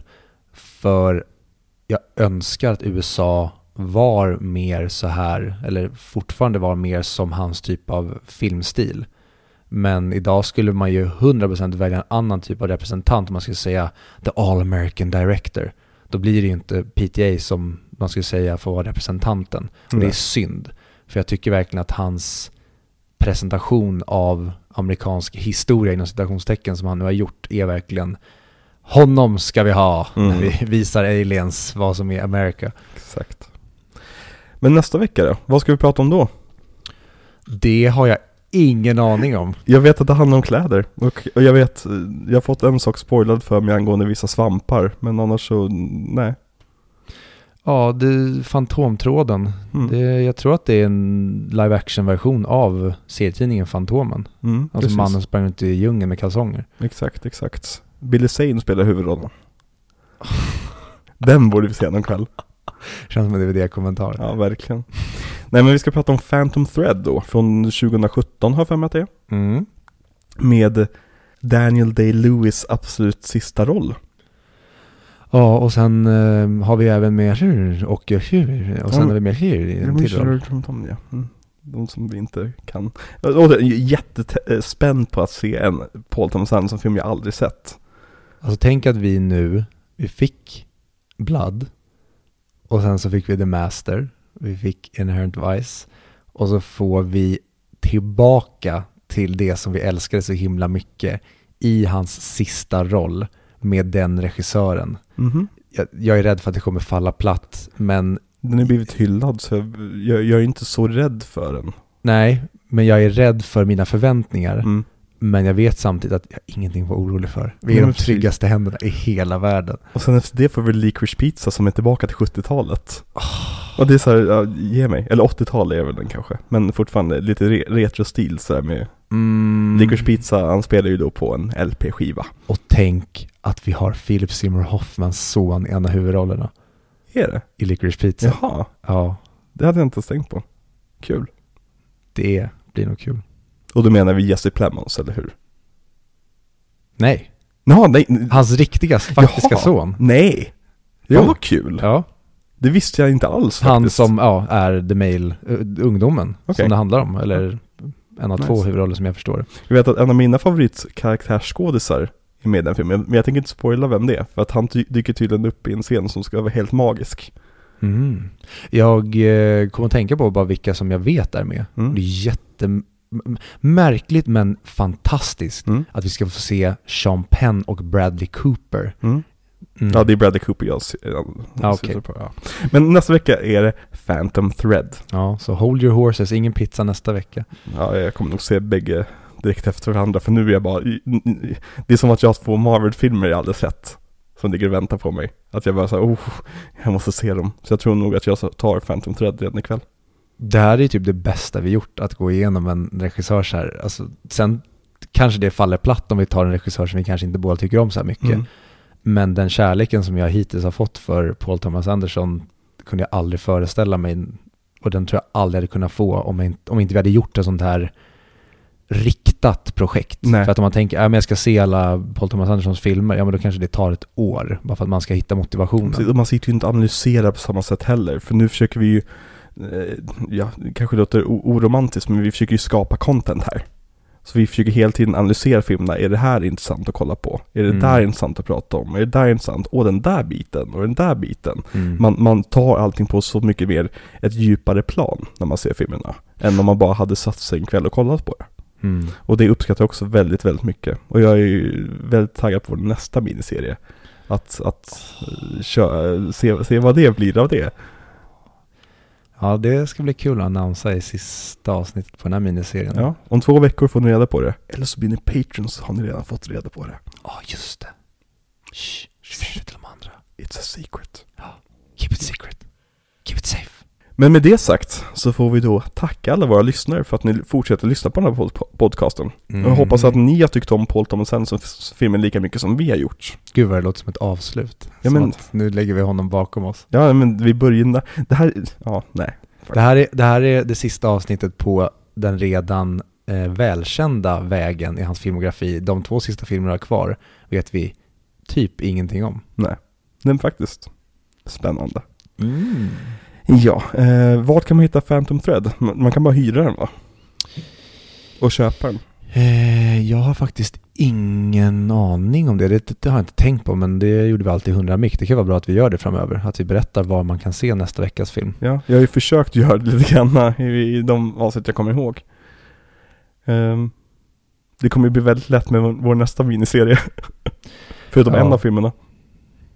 Eh, men för er som skulle vilja se Phantom Thread så har du helt rätt i att den går inte att se någonstans om du bara har ett streamingkonto utan du måste hyra den på Blockbuster, via Play eller Apple TV. Mm. Eh, men återigen, vad jag har hört om den så ska den vara väldigt bra. Så jag tror nog att det kanske är värt den här 39 kronor för att se.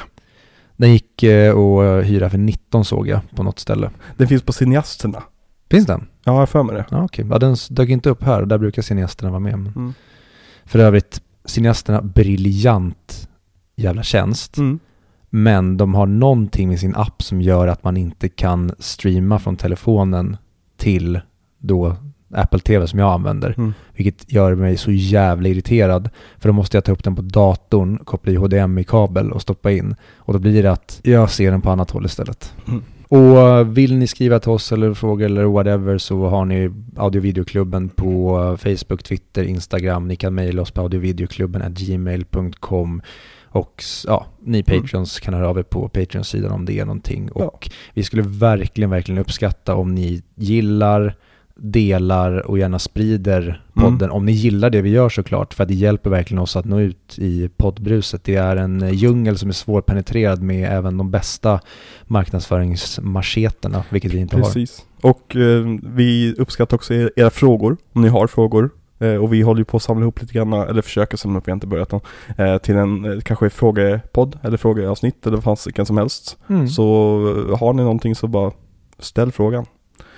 Och sen eventuellt, kanske, om stjärnorna aligns och eh, Neptunus är i fas med Uranus så kanske vi får en väldigt intressant gäst snart.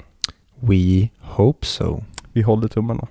Men tills dess säger vi eh, Molto panica... Nej, kan vi göra. panikeko. Panikeko. Molto... Så, hej! Hej! Hej! ja. Eh, Ajöken. Molto panikeko.